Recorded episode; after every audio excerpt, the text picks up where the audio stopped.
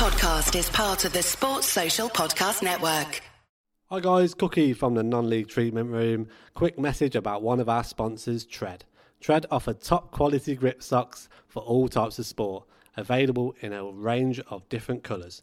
Tred won't let you slip. Check the link out in our bio on social media or in the description below to get yours ready for pre-season.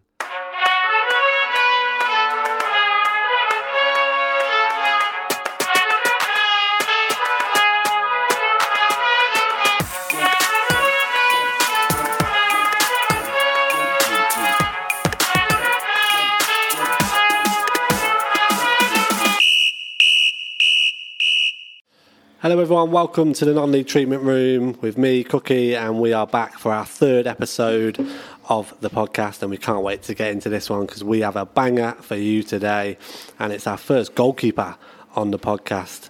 And uh, as always, I have my co host Davo alongside me. How are you, mate? You okay? Good evening, everyone. I am very well, thank you. How are you, Cookster? I'm very good. You seem very relaxed today. Always. Is it because of, is, is it of the guests we've got on today? I think it is, mate.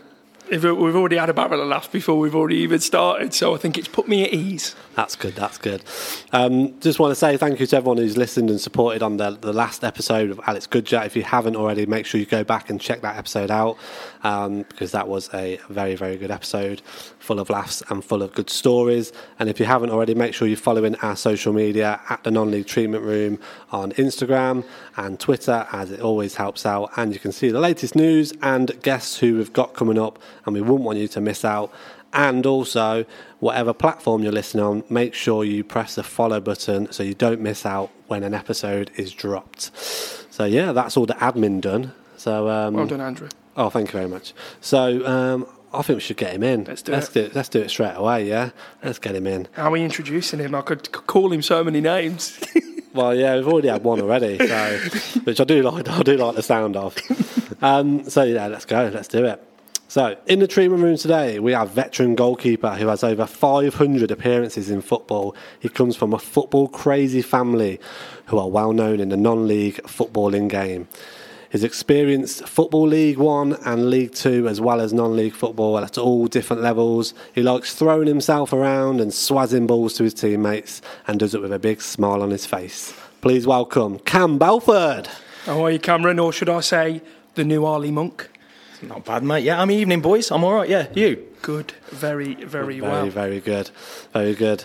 How are you uh, enjoying the off season so far? Uh, yeah, it's been nice. Obviously, you um, enjoy it a little bit more as you get older because when as as the season comes to an end, you start to feel it. I start to feel the aches and the pains. And now I'm getting a little bit older. But to be fair, I'm itching to get back now. Um, had enough time off, uh, and I'm looking forward to another season. You know, I feel as fit as I ever ever ever done.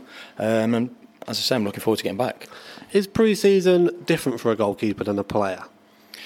Yeah, yeah. Um, obviously, it's a different type of fitness being a goalkeeper. So, you know, I'm not having to run around the pitch for 90 minutes. Um, so it is tailored a little bit different. And and again, all managers are different. You know, some managers will have the keepers joining in with all the running for pre-season. Some managers will let the goalkeeper coach. Um, sort the fitness part of it out for the goalkeepers themselves. So, you know, it depends what managers you're playing for and what club you're at, I suppose. But it, it is a different type of fitness, yeah. Yeah, no, that's nice. That's nice. Um, before we get into the questions, me and Lee, me and Davo, we're going to reel off the clubs you've played for. How long you got? So we're going to go one at a time, okay. back and forth. You just sit back for a minute, I'll see, Cameron. if you Relax, missed any. all I'll, right? see, I'll see if you've missed Well, that's that's what we're going to ask. If we've missed anyone, wait to the end and uh, fill us in, okay? Okay. Let's do it. I'm going to start. Yeah. Coventry City Academy, Tamworth, Bury, Worcester City, Southend United, Accrington Stanley, Tamworth, Mansfield Town, Rushall Olympic, Swindon Town, Wrexham, Stranraer, Forest Green Rovers, Chorley, Nuneaton Borough, FC United of Manchester, Radcliffe. and Stafford Rangers. Yeah, and Hinckley. Oh, Hinckley. The original Hinckley. The original Hinckley, actually. Of course. Um, we should know played that a few as well. games. Yeah, played a few games on loan when I was at Coventry's uh, in the Coventry's academy uh, under Dean Thomas in the North, National League North. Um, at the time, I think it was only about five, four or five games. Uh, and then, then a loan at Tamworth. Actually played for Tamworth twice, and yeah, I think I think you've I think you've got them all there. I can't. Yeah, I mean, a couple of them we've had Southend, you you went on loan Yeah. twice. Didn't, was it twice? You sort of had two, two- yeah. two- two separate loans, yeah. Um, Stranraer, you obviously went on loan, then And signed permanently. permanent, So obviously, I know there's a few clubs, but also you've had a lot of appearances at those Wrexham. clubs. And, yeah, Wrexham. yeah, you get that. Well, yeah, I've been around, He's been around the old lad. He's done That's some good, yeah. travelling. I don't think that's bad. and I'm Like, talking football. Yeah. Yeah. Do you think a lot of Been around. goalkeepers do though, Cam? Uh, they, they, well, and again, mate, it depends what type of mentality you got. I mean, I, I, I never, I was never one for sitting around and being on the bench. I always wanted to go and play, um, and I made that known to most managers I played for. If I wasn't playing, I just, you know, had a knock on the door and had a conversation with the manager. Say, listen, I want to go and play. I'm in football to play football. I'm not here to sit on the bench and, you know, pick up your money. Um, I just, just wanted to play, and I think even more so as I get a little bit older, I've moved around a little bit more because it, it it's a little bit more excitement. It's a newer challenge. You know, mm. sometimes I found if I get too comfortable in the club, my, my own performances, and you slip into that mode of being comfortable, um, and performances dip, and ever the surroundings are comfortable, and you just want something fresh and something new to keep you keep you stimulated. because that's that's you, t- you just touched on it about you always wanted to play. Obviously, goalkeepers there's one position, mm-hmm. and some people are happy to be number two, Yeah. and happy to be backup, and mm. you know, like you say, step back and just be called upon and be ready when they are. Was that never an option for you? You never really wanted to be a number two or a number three, let's say. You always wanted to go. I'm here to play football, so I'll I'm going to find a way to play football, basically. Yeah, yeah. Even from a young age, when I first went to, but well, saying that, even when I was at Coventry and I was in the, the academy at Coventry and I was full time, I, I wanted to play with the first team. I was training with the first team every day uh, from the age of. I was saying that when I was at school, I used to have a day off school uh, throughout my the last two school years, and I was training Day with Coventry. release. Day release. Yeah, yeah. And I made my debut for Coventry's reserves, and we're talking reserves back then. It weren't under 23s; it was proper reserves proper reserves, yeah. against Chelsea at uh, Manor Park because Coventry used to use that when I was 15. So from there, I'd, I'd tasted men's football, um, and I just always wanted to play. Always wanted to play, no matter where. I always thought I was good enough to play in anyone's first team, and I was never scared to have a conversation with a manager, no matter what age I was or what situation I was in, to say I want to be playing, or what can I do to be playing? What, how do I get into your team? How do I get into your first team? But as you say, there's there's plenty of goalkeepers out there that that are just happy to do that. I mean, when I was at Coventry, we had a goalkeeper called Pegguy Arphexad who used to play for Liverpool, and uh, he was desperate not to play. that, that's how I can explain it. He was desperate not to play, and I think he made a career out of doing it. I think he sat on Liverpool's benches some big games for years and years, and didn't kick a ball. He come to Coventry, and I think he played about two games in the first team over about three years. Do you think that was But his he was- choice though, Cam? I think he was happy doing that, mate. Yeah, and he, he used to stroll into Coventry in his big Lincoln Navigator, and I used to think, Jesus Christ, you know what I Was mean? he a tidy goalie, Made a though? career. He weren't bad. Yeah, he weren't bad. I wouldn't say he's one of the best goalkeepers I've been around, but he's you know he made a career out of it. He's, he, Yeah. he's been in the Premier League for years, and Yeah. So I want to take you back a little bit if I can, Cam. yeah. Where did it all start for you then, mate? And I I don't want to go as far back as the green on New Arley, just by the Chinese. Oh yeah, there's been not been many players out there. Um, well, I, I started playing probably around about the age of six, really, for Nuneaton Boys Club Swifts. Uh, it was then. Um, they then turned into Frank Parker because it was run by a guy called Tim Parker, who's obviously known around Yeah. the area. Frank's son, Tim. Um, and I played the year above myself, so I was I was always around kids that were older, bigger, stronger. Um, and we were probably one of the best teams around then. I think I, I only played for about two years up until the age of about seven, eight, and then um, I got picked up from Coventry when I was about seven, I'd say, under eights. Um, and then that was it. I stayed at Coventry then for almost 10 years up until I was, when I left when I was 17, uh, nearly 18. So I probably only had two years in, in like uh, kids football really until I got into an academy. And that was, that was my life. That's all I ever known. And up until, as I said, well, that was my career from, from then. Football, everything was football related. I wanted to play football. Everything I did uh, throughout my, my school life was was around football. Uh, I knew I was going to be full time with Coventry when I was 13 because we'd already agreed a deal to be full time, so I knew that was happening. So, and that was probably uh, a little bit of a burden really in terms of school life because I, I put that to one side. And I didn't really, I didn't really focus on school life because I knew I was going. I had a job as soon as I left school. yeah, yeah. Really? You know, in the old careers teacher, when the old careers teacher saying, "Oh, what do you want to do when you leave school?" I, went, I want to play football. And then, no, come on, seriously, you got to pick a real job. I said, "No, that's my job. That's what I'm going to do." And luckily enough, I was able to make a job out of it until I was, you know, 30 years of age, full time. So, so do you think that then, because obviously with our last episode with Gudge, he, he said that he felt that he missed out a little bit of being around his mates when he was playing for his local Sunday league team. Do you, do you feel that you missed that as well, or would you change anything about that? Missing playing with Uh, your old school mates or with your, I mean- with your local team? I still played, obviously, still played for my school team in that, but I was a striker. Never played in goal. Hated playing in goal for my school team. Me and uh, me and a lad called Matty Moore. Who, Matty was who was one of my good mates, and he was at Leicester at the time.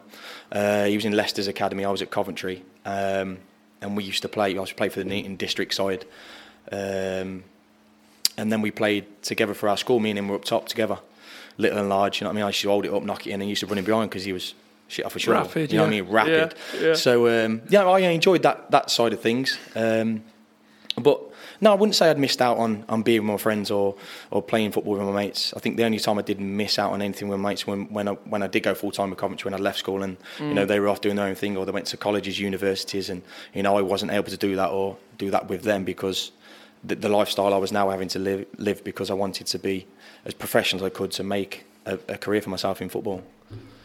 Were you always? Did you always start as a goalkeeper? Yeah, Even at yeah. an early age? yeah. I mean, I had no choice really. I was gonna, This is my yeah. next question. Was Yeah. this yeah. so? Coming from a football family, your dad played professionally mm. and he was a goalkeeper. yeah. Was that a massive influence, or did he sort of say, "You've got no choice, son. You're playing in goal whether you like it or not"? Because I was a goalie. Yeah, I mean, I, was it? I'll say I had no choice, but you know the way my dad was around football, I always made my own decisions, or I always had my own choice. He was always there to guide me, even now. Uh, obviously, still with him now in football, and you know throughout my career, I always I always had my dad to lean on in terms of football advice because uh, he'd obviously been he's been in football a long time. Um, but I was obviously from a young age, I was diving around, um, and he was kicking balls at me. I've got little photos of me as literally four years of old with a, with a ball in my hands, and I'm diving around the garden. Um, I think obviously naturally you have to have a little bit of ability to be a goalkeeper. Yeah. Um, but because I was coached on it and brought up on it and brought up around it my whole life and my whole childhood, um, I think it just come become more natural to me anyway. I mean, I'm, I used to come and watch my dad. I used to come even down here at Atherstone, where we sit now. I used to come down and watch my dad play for Atherstone, and you know he was a hero down here. The fans loved him, and I used to feed off that. And then you know I've seen him play for Tamworth, Hinckley. I used to go everywhere to training Tuesday, Thursdays, games on a Saturday, home and away, no matter where it was. I've been down to Merthyr, Tydfil with Atherstone, uh, and places like that, and all over the country. Um, and just watching him play, um, watching that the crowd feed off him, and you know the way he was as a person, he wore his heart on his sleeve. I just wanted to. To emulate what my dad had done in non-league, uh, in, but in my own way, you know, Yeah, taking yeah, the bits. And I think that watching him installed bits into me that I needed in my game. But obviously, I had my own my own way of being a goalkeeper, and my own way of, of being a person. And let's Um, add it in there as well. You've got to be fucking nuts to be a goalkeeper. Oh yeah, yeah. So You you, have. have. to be a different breed, mate. To stand in to stand in a goal and, and let people smack the ball at you, and you've got to get in the way of it. You've got to have something not there. I personally think, though, obviously being the goalkeeper coach last year at Atherstone, I wasn't a goalkeeper myself. Um, I think bravery. You've to make it in the game. You've got to be brave. Yeah, You've got to be able to jump at people's feet. You've got to be able to come out and close things down and potentially yeah, get yourself knocked out. Yeah. Do you know what I also mean? hurt other people. I've seen keepers come out to punch a ball, but they've cleaned someone else completely out. Haven't yeah. they? There's a fine balance, and I think obviously growing up in Arley probably helped me with that. In fairness, to be honest, I mean, it the- it's not the greatest of places. I know, I know people listening to this probably won't know where even Arley is or even exists, but it is it, own, it is its own little world. Oh, I love it over there, yeah, mate. and you you know, you, you've got to be a different breed to even live in Arley or be brought up or enter Arley these days. So yeah, it, you know, it, it it was. I think it was installed in me, and I was, as I say, watching my dad the way he played football, mm-hmm. and he, he was, you know, one of the, the bravest per, per players I'd ever seen on a pitch. The way he used to throw himself into people's yeah. feet, and mm. Yeah. You know, it's that, but that's part- as you say, that's part and parcel of goalkeeping. Uh, You have so. to be have to be brave to be a goalkeeper. You have to be prepared to put your, your face on the line. You have to dive at people's feet. You have to get studs over your face. I mean, I've, I'm covered in cuts and bruises. I've got scars. I've got a metal plate in my cheek. You know what I mean? It's just, that's just part and parcel. You, And you get on with it. And it, ne- it never stopped me from doing it again. It's just it, it then becomes second nature, and you just do it. Yeah, fair play. Fair play to you, mate. Jesus Christ. I won't be able to do it. So what what's it like being part of a family where everyone is involved in football pretty much? Your dad, my assistant manager, but also he was a goalie. Courtney, your brother, Yeah, he was a manager, assistant manager. You got Ty, yeah. your brother, also a goalie. Is it just non-stop football? My granddad's talk? kit man at Tamworth and all. Yeah, yeah, kit Buster, man. yeah. Tamworth, Buster. Buster, yeah.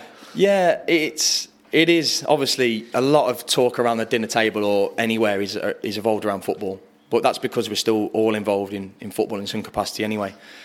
Um, obviously, there is been times to to switch off, but you know because we li- we have lived and breathed football for that long, Yeah, it just yeah. is that is football conversation. We can't go, you know, ten minutes sat together without talking something about football. Or what you know, who, who signed for him, or you know, Mm. it, you know, it's it's. It's a nice place to be. If you like your football, it's a good place to be. and Yeah, you can tell can so many stories, and you can, you know, you can you can gather that much information around football that it's brilliant. It is it is great to be around. I think I think it's very easy when you look at this on a piece of paper when you see like Cam's played in goal, Dale's played in goal, Courtney's played in goal, Ty's played in goal, but I can categorically state that they do put the ball away at some stage.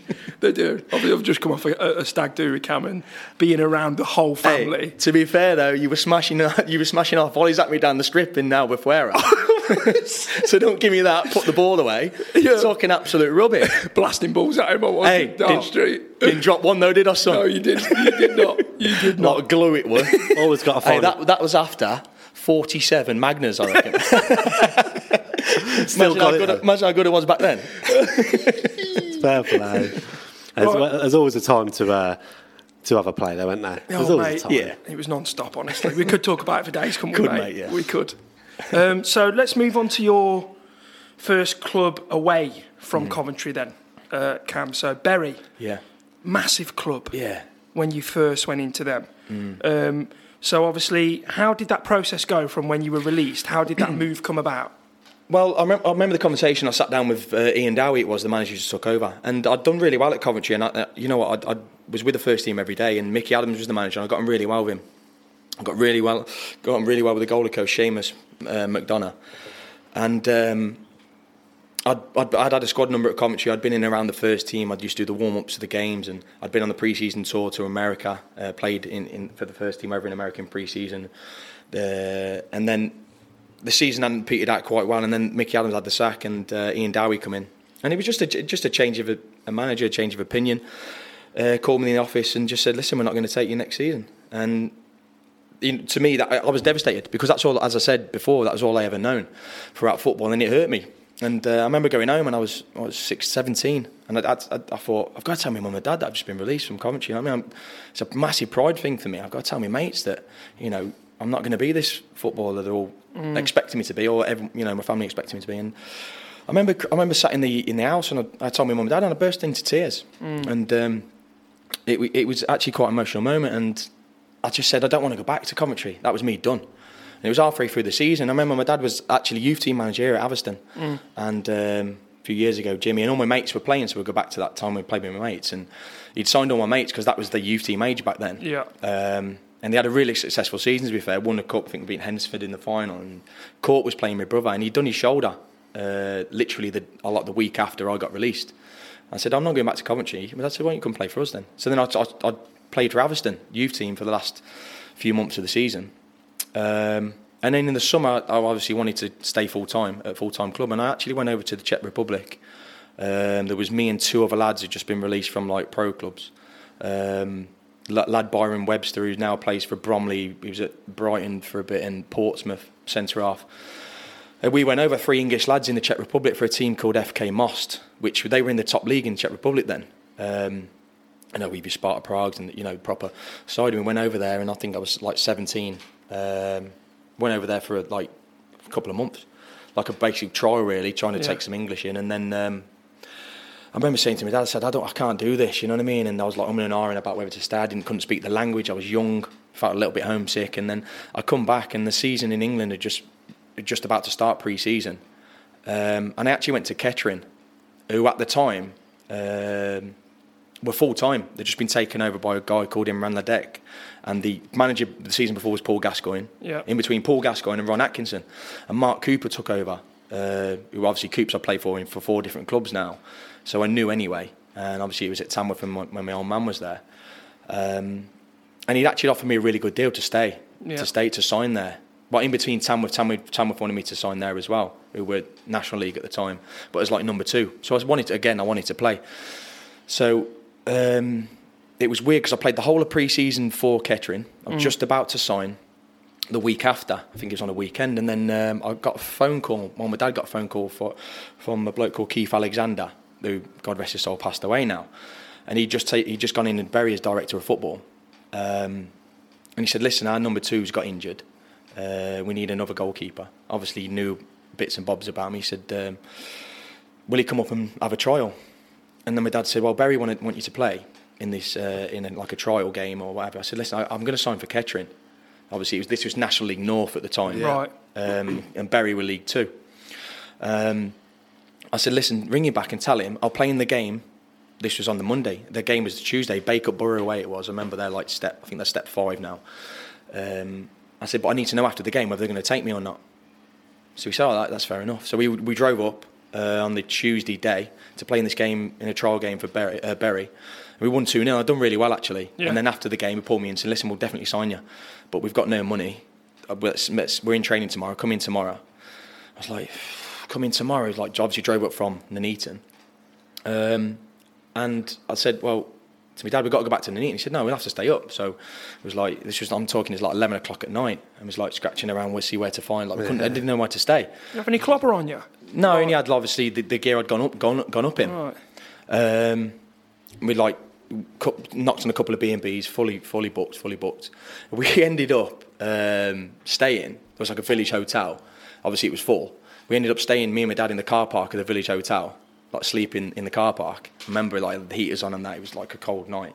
And, like my dad was like awake all night. Uh, while I was like trying to sleep, the heater was on, and there's people come around with torches, and I'm like sh- absolutely shitting it because I'm 17. Yeah, I'm yeah. thinking, you know what I mean, in the middle of Bury, like Yeah. Manchester. Bury's like a, a rough town. Um, and didn't know what was going on. And then obviously just, just so I could sign for Bury the next day. And then the next day they called me and they said, "Listen, we want to sign you, and but we'll you know we'll give you hundred quid." And I'm thinking, I'm 17, like hundred quid in League Two. I'm thinking, you know, you're thinking League Two here. There's gonna there's gonna be a decent amount of money. And Kettering, were like back then, they were offering me like 350 quid. And I'm a 17 year old kid. This is like I'm talking, what we talking, nearly 20 years ago, 15 mm. years ago. So money, that. 350 quid for me, full time, 17. Not as far lot- away. No, on, on my doorstep, more or less, Yeah. was a lot of money. But again, I said to my dad, I want to play in the Football League. So I ended up taking the deal at Bury for that season. And obviously, it turned out to be the right move in the end. Absolutely. So, obviously, with your time at Bury, we've got down that you had a loan spell at Worcester. Mm-hmm. And am I right in saying, Cam, that that was due to a lack of game time? Yeah, again, that was that was my first season at Bury when I'd signed that year. Okay. Um, and the manager, we hadn't done very well. Chris Casper was the manager who's now director of football at Salford. Uh, obviously, he come through the class of '92, like the Nevilles and Beckham and that. Um, and he got the sack, and Keith Alexander got the sack, and a guy called Alan Knill come in, um, who's now Wales assistant manager Yeah. to Robert Page. Um, he obviously the, the, the, was game time was limited. Back then there was only five subs, so you didn't even put a keeper on the bench. I was like doing the warm ups and, and bits and bobs. So I weren't really involved in any any games. I was in on the bench. I, I just thought this is this isn't for me. So then he brought the goalkeeper coach in Neil Cutler, who um, who had a, a real good chat with him, and real, we formed a real good bond. To be fair, and he really looked after me. And he said, "Listen, when you go out and play?" And um, Worcester coming because Richard Dryden, who had been assistant manager at Tamworth when I played for Coops there, had just got the job at Worcester City. This was like Conference North back then. Um, he said, "I need a keeper. You come and play," and I did. And um, to be fair, it was without I think without that loan move, my my career probably probably wouldn't have panned out as it did because of I was stagnating at Bury. I wasn't even involved, weren't doing anything. And That- that's what I was in the gonna end, I played thirty odd games in the Conference North Yeah. at seventeen years of age. That's and what- it, You it don't turned me regret into that a then? bloke. No, not at all. It was the best best decision I ever made. Good. No, that's that's because that's what we had sort of down as. Was it important for you to go out and get game time? Yeah. Was that like I need to get out and get game time? Yeah, like massive. you just said that it's probably not well saved your career in terms Yeah. of p- putting to where you've Yeah, because you've what, that did then, that that earned me a new deal at Bury. Because what I did, I played, and, and Neil Cutler would, would watch a few games because he was based in Telford. That's where he used to live, and used to travel up to Bury. I used to travel up and down with him uh, a few a few times to training when I was coming back this way because obviously I'd moved up to Bury then. Um, and he'd come to watch a few games and obviously seen my performances and I'd done really well like won a couple of player of the months won like a, a, end of season award which was obviously rare for a lone player to win any awards Yeah, at the club yeah, anyway um, and then I ended up playing the last game of the season for Bury in that season, Accrington away, and that's when I made my debut in the Football League uh, away at Accrington. I come on for like last 20 minutes of the game. in a game which was actually, in the end, I didn't know at the time, but was actually fixed, and there was six Accrington players that got banned from football for fixing that match because there was nothing okay. on the game. Yeah. And I think there was like the average, the betting on the game is like thirty thousand, but this game was like two hundred and fifty grand put on this game. No so way. obviously it got, investi- got investigated, and then they had Bury to win two 0 and Andy Bishop to score a penalty. So one of the lads who got um, got done took Bish out in the box for a penalty to score and 2 0. So then in the end, when I'd come on, the game was like a dead rubber because no one wanted to score. They want, didn't want us to score and they couldn't score. Can you, can you imagine if he'd have took Bish out and he'd have injured him and he'd have had to come off? He'd have been done. Honestly, yeah, but yeah, finished. well, that was the game I made my debut, and that's that's how I remember it because of them that incident. Um, but yeah, and, and then from then it was a natural progression at burying myself a new contract. Um, the season after that, I didn't play, but I didn't even go out on loan either. That was the season when I think they changed it to then seven subs. So I was on the bench every week, and I was more involved. and I was in around the squad, and I felt more part of Yeah. it. You know, and uh, there was a more onus. on- I'd played a couple of games then in like the the Johnstone's Paint Trophy games, and then I come on as sub in a couple of games, uh, like Wycombe away and then Rotherham away. I think was the other one that season, um, and then it just progressed from there. Really, Was it a proud moment for you to make your football league debut? yeah, it was. And in fact, my mum and dad were there that day. Yeah, They'd come up, and um, my dad didn't see it because he was like, I remember my mum telling me like he was nervous as anything because I'd been told I'd been playing. So obviously they come up because they knew I was going to play. Yeah. And um, I think when I come on, my dad was actually behind the stand being sick. Oh, like he felt really? that bad because I remember mum. What are you doing, I didn't even see it. So I, I didn't know. I did, obviously didn't Yeah, know yeah. where they were in the stand because it was Bury and Accrington's quite a local game. Um, so there's always a good crowd, like, and they fill the beyond the goal at Accrington. And um, yeah, and my mum obviously took it all in. But my dad, I think, was Yeah, yeah. spewing his ring up behind because he was that nervous. But Bless him. but no, it was it was it, obviously I'd worked my I'd, I had the vision in my head that I was going to play in the football. I was going to play for professional Yeah. football, and then that moment to actually step on the pitch and an accomplishment was the best feeling in the world after the game when the whistle went. I just thought, yes, this is this is what I wanted. But now I always had that mindset to be, where can I go now? Yeah, Where's fair- the next yeah, step good for me? Where can I get to? Where can I where can I take this to? Yeah, fair play. So and that was it. Super. So there's a, a subject here that I want to talk about, Cam, and I hope that you're happy to talk about it. Bury versus Chesterfield. Does that ring any bells? Just a few, mate. Yeah. So Not what the uh, the ding dong boxing bells. Them one. the ring ring, as we should say. Uh, you were punched in the face by a by a fan, Yeah. Cam, verbally abused in the game, uh, and you actually went on to win the game three two to secure promotion to League One. Yeah. Talk us through what that was like. and Uh, what uh, happened? Yeah, and what exactly happened? Uh, well, obviously, there's a there's a the magnitude of the game was massive because in the build-up, to I think it was like a Boxing Day weekend. Uh, yeah, Bank Holiday weekend. Sorry, Boxing Day, Bank Holiday weekend. So I think it was Bank Holiday Monday, and it's towards the end of the season. So there's a lot on it. They were, I think, if they'd have won the game, they'd have won the league. Yeah. And obviously, if we'd have beat them and results gone our way, we'd have got promoted, which we did in the end. Um, and and if we obviously we beat them, we could have still won the league. Um, so there was lot on it. Obviously, it was a big sellout crowd. I think there was just over twelve and a half thousand there at, on, on that day. Um, and it, the game was it was an unbelievable game of football. Not for a goalkeeper. I mean, I mean, it was, you want to keep clean sheets, but for for a neutral, it was unbelievable. Three two. It was like one 0 one one, two one, two two, and then we nicked it late on Ryan Lowe.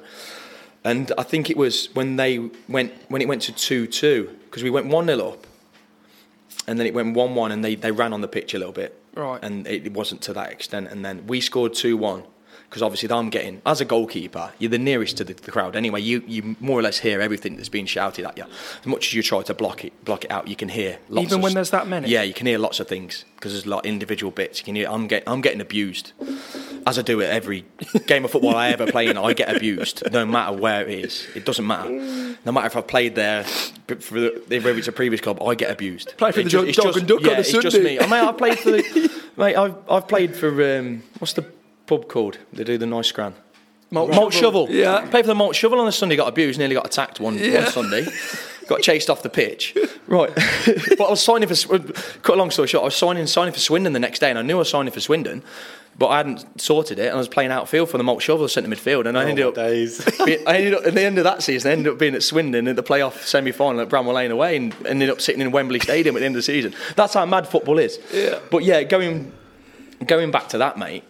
Um, it, it, yeah, we went to two two, and then they invaded the pitch, and obviously I'd been giving it loads, like when we went two yeah. one up. So when they went two two, obviously they've all ran on the pitch, and obviously I'm looking at the pitch, and their stands behind me, so they've all invaded the pitch, and I, I didn't, I didn't really see it because I'm looking up the pitch, and then all of a sudden I just hear it like crack, and I've been hit. And I look, I look round, and because there's like thousands of people invaded the pitch, Yeah. I didn't have a clue what was going on Yeah. until I'd obviously seen it after. Like I've gone, like, like, I've found my face because that season, at the start of that season, around the November, I broke my cheekbone, and an eye socket. So I had a metal plate fitted, and I think the game before that, I was still wearing my mask to play in because I had to to wear a protective mask till the end of the season, and I took it off in the like the game before or that just a couple of games before. So uh, the only thing I was conscious about was my face going again because it was it was new. Um, so I put my hand on my face, and then, like, luckily the ref had seen it. So the ref look, was watching me the whole time. He said, "I've noted it," and obviously he had to tell the relevant parties, the police, whatever. And then it got investigated. And the only time I'd seen it really was in the newspaper after. It was all over the like the newspapers and goalkeeper been attacked, and there's pictures of like young girls giving me the fingers, and that's- you know, there's actually a picture of the lad hitting me, and my it? face like on. Yeah, yeah. You know, like when you see slow mo with the boxers and the faces all scrunched Yeah. up. That's what it was. And I was like, but to be fair, because of the game, and obviously we ended up winning, it was all forgotten about in my eyes. You know what I mean? Did, Until did you 'cause- carry on? yeah, carried on, mate. Yeah, it was all game was carried on, and we obviously I don't know how long was to go. It must have been about fifteen minutes to go, and we scored about five to go. And absolutely went mental. I bet it's um, hard to. Con- you know, when you've scored that third goal, though, Cam. Hmm. I bet it was hard for you to control your emotions when Oh, mate, you've no, just no. been clobbered. Yeah, I was knee sliding and everything. Don't you worry about that, son. I was getting it back. but I knee slid away from the stand. just to be sure. And to be fair, as soon as the final whistle went, no, just before the final whistle, I remember the referee saying to me, "I'm gonna, I'm gonna let you know when I'm blowing the whistle. Run." Yeah. So as soon as he blew the whistle, I ran down the other end of the pitch towards about towards the Bury fans because we took over two and a half thousand fans to Chesterfield that day. So we packed out behind the one goal and down the side of the other. I think that's enough. I mean, I'm, I might be wrong here, but I think I'm right. Some goalkeepers that you meet, that's enough to put them off for life. Yeah, I, I mean, I think know since I mean? then, Yeah, mate, no, something like that can put even a player Anyone off. off, there. yeah. Yeah. like Constantly you looking over your fo- shoulder. Yeah, I mean, I think it's happened to a few goalkeepers. Obviously, goal, as I say, goalkeepers are an easy target because they're the closest to the fans. Mm. You get abused, and it's the first person you meet if you run on the pitch. I, was- think Chris Kirkland Yeah. as well had it with Yeah. him. I think he's playing for I was going to mention time. that. Like, how do you deal with the abuse you get from the from the from the fans? Like you say, you're closest to the fans. Mm. And I've heard the stuff it said, you know, uh, me being a physio, walking round the side, I've had abuse Yeah. fans for being a physio. You know what I mean? Like, and I'm just like thinking, what the heck's going on here? I'm here to Just do my job. Just do my job. and I'm I'm here getting to save lives. I'm I'm, helping, I'm helping people here. I'm getting abused. I went up north once with Barwell, and honestly, I got absolutely rinsed. And I was like, I was young. I was like, what the hell? What were I- they saying, What's mate? going? I can't even. Oh, they're, they're calling me Harry Potter and all sorts. Well, they weren't going to say it. but um, yeah, how do you how do you find that? Me and you here, sat here. I'm like Voldemort. You're Harry Potter. That's brilliant. hey, how about Dobby over there? Fucking cut me off. I'm done. Oh God. But anyway, oh, right, let's bring this back down. So, how do you find that as a goalkeeper? Did you have to like teach yourself to sort of lo- not let it affect you and not let it affect your game? Because you know, there's a lot of things that get said towards. Oh yeah, mate. Yeah, a lot of personal things as well. Um, and as, as I say, I go back to like previous clubs, and I had it bad last year from like Radcliffe. And the Radcliffe fans, like obviously, I knew a lot of the fans personally, and they knew like my family, like my now ex partner and my kids, and they were saying stuff about my family Yeah. to me, and it was it was actually quite hurtful. And you, them, in them instances, you have to block it off. A lot of the time, mate, it's like a bit of banter. Fans are saying stuff, oh, you fat whatever, Yeah, you're yeah. shit. You know what I mean? And you know, you're just a fat Fabian Barthez, which I'll take because Fabian Barthez was one of my heroes and he was unbelievable. I loved him, absolute showman. But uh, you do have to block it out, mate. And as I said, you can hear everything. And to be fair, the majority of the times, and I found what helped me was I used to give it back. Yeah, And a lot of fans can't help it, but uh, can't take it. But used to give it back, and then they used to smile and just go, Yeah, "Ah, yeah, he's it, all yeah. right. He's actually all right." It's a love of banter, and then they always shake. I always, always made a point of shaking hands with the fans behind the goal after. And go, because "Fair yeah, I'm. I'm not, I'm not bitter. Yeah. you know, I'm not a bitter person. I know they're here to enjoy the football, and I'm trying to do. I'm trying to destroy their day by not letting their team score Yeah. in the day. But that's part and parcel of the game. But, but when it gets a little bit personal, it can Yeah. it can hurt a little bit, and it, it, it has at, at certain stages in my career. Um, but as I say, you have to try and block that out and and rise above it in them instances. So you get Bury promoted. Yeah, You're now in League One. yeah, How was the step up? massive, yeah, massive. See- see- Um, we had we, we had obviously I don't want to keep referring back to old episodes, but they just stick in my mind. And Gudge took a, a lot of jumps, didn't he? And um, I can't imagine what it the difference is like between League One and League Two. Not in a negative way, in a positive. It must be so fucking hard. Mm. Like the, the caliber of players that you're playing against. Yeah, yeah. It, we, I mean, there were some big clubs in it that year. Um, we played Huddersfield away first game of season, and that was a that was an eye opener because that was a big club. Huddersfield, it still is now, obviously championship. Yeah. Um, we drew one one actually.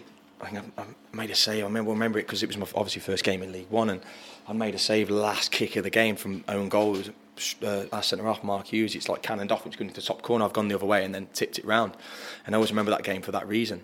Um, but the, as, as you say, like you know, your Sheffield United at the time were playing with like James Beattie and Ched Evans up, up top, and you know there's some there's some top players in that league. Sheffield Wednesday were in it then. I, I'm trying to think.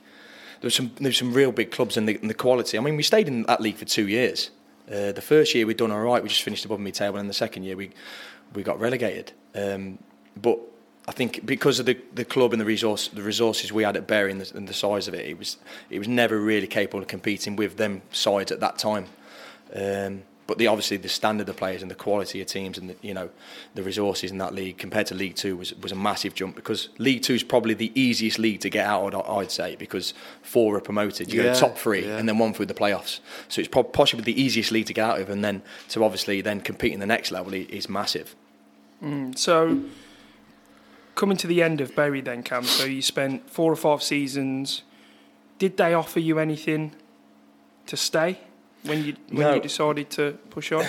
I think I spent I think I spent nearly five, maybe six years there in Yeah. the end. Um, we'd we'd gone through a period where towards the end of the season when I was leaving for three months we hadn't been paid. Um, there was a few issues with finances. I think uh, Was this at the time when they sort of the club basically finished? that, I as think that was probably the start of it. In fairness, because the owner that then come in when I left, unbeknown to anyone, everyone at the time, then ran it into the ground, and then someone else took over, did exactly the same. And it, I think it was a slippery slope from the time that that season I left in League One. Um, Kevin Blackwell had just took over as manager halfway through the season, and he's he's another one. He's one where it was the wrong appointment anyway for Bury. The lads hated him from the minute he walked in. He was giving it the big, and he tried, I think he said in his first ever interview that how how can we play like Barcelona? We've got players uh, like got got Bognor Regis players, and I remember the, the lads in the change rooms on the Monday in the, at training were like, "He's a fucking idiot. We can't play for him."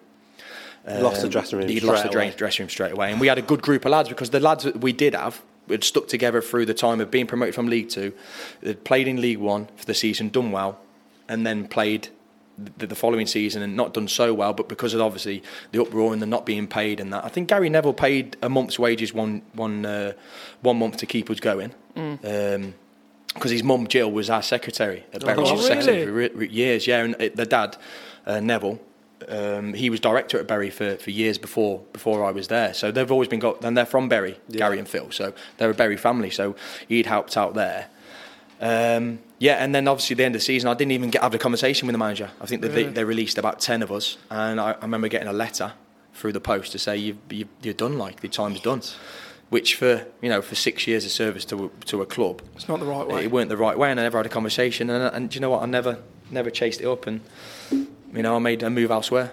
Yeah, because we got here after leaving Bury. You joined Tamworth. Yeah, yeah.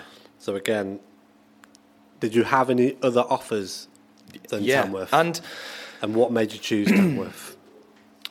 the, the the only reason I signed for Tamworth was my dad because my mm. dad was manager. Yeah. He'd mm. just he'd, he'd been in charge the season before. He'd kept them up in the National League, and he'd been appointed as permanent manager, and they were full time. So I was still being full time. That's obviously the still classed as a professional club. Yeah. And and I say this, and people have asked me this, and you know, why did you go from League One to, to the National League at the time? And mm. It was because of my dad. And if my dad wasn't manager, I wouldn't have signed for Tamworth because ultimately, for my football career, and I know my dad wouldn't mind me saying this, it was the wrong move for me. Okay. And that's possibly the only time in my whole career when I've probably made the wrong decision football wise. Um, and that's me being honest. And I, I had, I, had, I could have gone to Walsall, could have gone to Scunthorpe. Met the Scunthorpe manager, Brian Laws, at the time. I had a conversation with Walsall, who were obviously in League Two, both in League Two. And, and that, you know, I'd, I'd, looking back now, I'd have probably chose things differently. Yeah. But, you know, I had a good season in the National League at Tamworth. Um, you know, as again, I won all the award, end of season awards. and I was- Imagine that you was played every I played every single game. Yeah, I played you know nearly sixty games in all FA Cup. We had a good FA Cup run. Got to the second round. Played Bristol on the TV. Bristol City. Uh, played every every game of every cup. Uh, Mm. Kicked every ball really. I mean, I was twenty four. So Not even in your prime. No, no. Nowhere near. no. So I, you know, although I made the decision for for the right reasons in terms of family and my dad did probably football reasons it wasn't. But you know, I had a good season and I ended up from there Tamworth really the way it finished. And obviously we got relegated from the National League. Yeah. It, it was then I then found it hard. To then get a move off the back of Yeah, that, in yeah. fairness, because I wanted to stay at that professional level, but I don't think I, I could because I dropped out the league. And people always used to say to me, "Once you drop out the league, it's hard to get back in," and I did find it hard. Yeah, That, that was that was the next question, weren't it, Cookie? Can you describe what the feeling's like to get relegated, Cam? What's it yeah, like? disgusting, disgusting. I, I mean, I hate it emotionally. It was horrible, and and it was even worse for me because it was that emotional attachment in terms of my family. And Yeah. it was for my dad, and it and it hurt more, and it cared, and it me- meant more. Um, obviously, my granddad was kit man as well. yeah, Court would come in as goalie coach. yeah. Um, Ty was only a babby, weren't he? yeah, yeah. Ty was still at Liverpool at the time, I think. Right.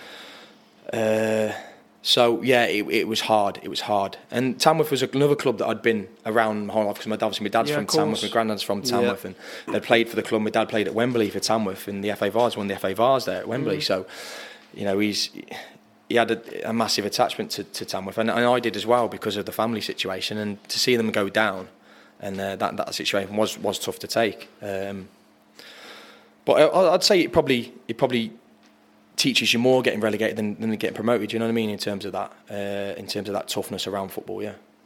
I completely agree. I mean, my old man always taught me that every L isn't a loss. It's a lesson, Learn. isn't it? Yeah, you At the learn. end Yeah, Of the day. yeah, You learn more about yourself You and do, you yeah. learn, Yeah. learn more about the people around you, I think. yeah.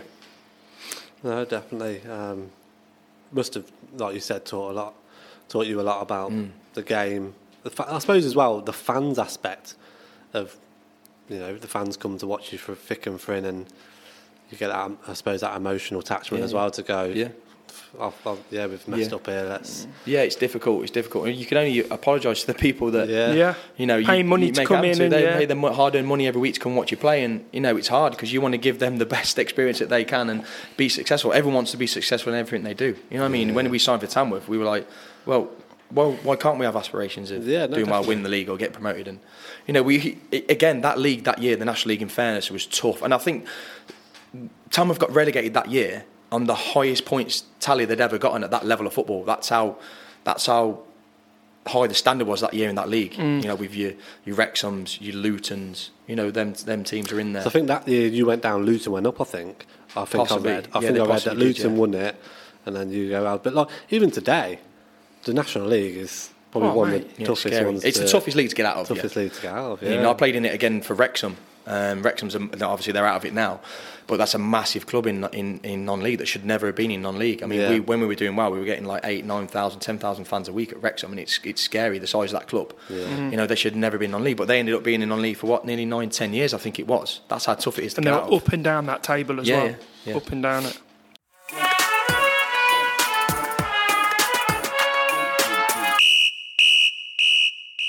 Hi guys, it's Davo from the Non-League Treatment Room podcast. We just want to give you a quick message about one of our sponsors, Kitstop. Kitstop offer a wide range of kit for all types of sport, which can be printed and embroidered in-house. Top quality and deal with most of the leading brands. Check out their website, kitstop.co.uk, or check out the link below. Cheers, guys.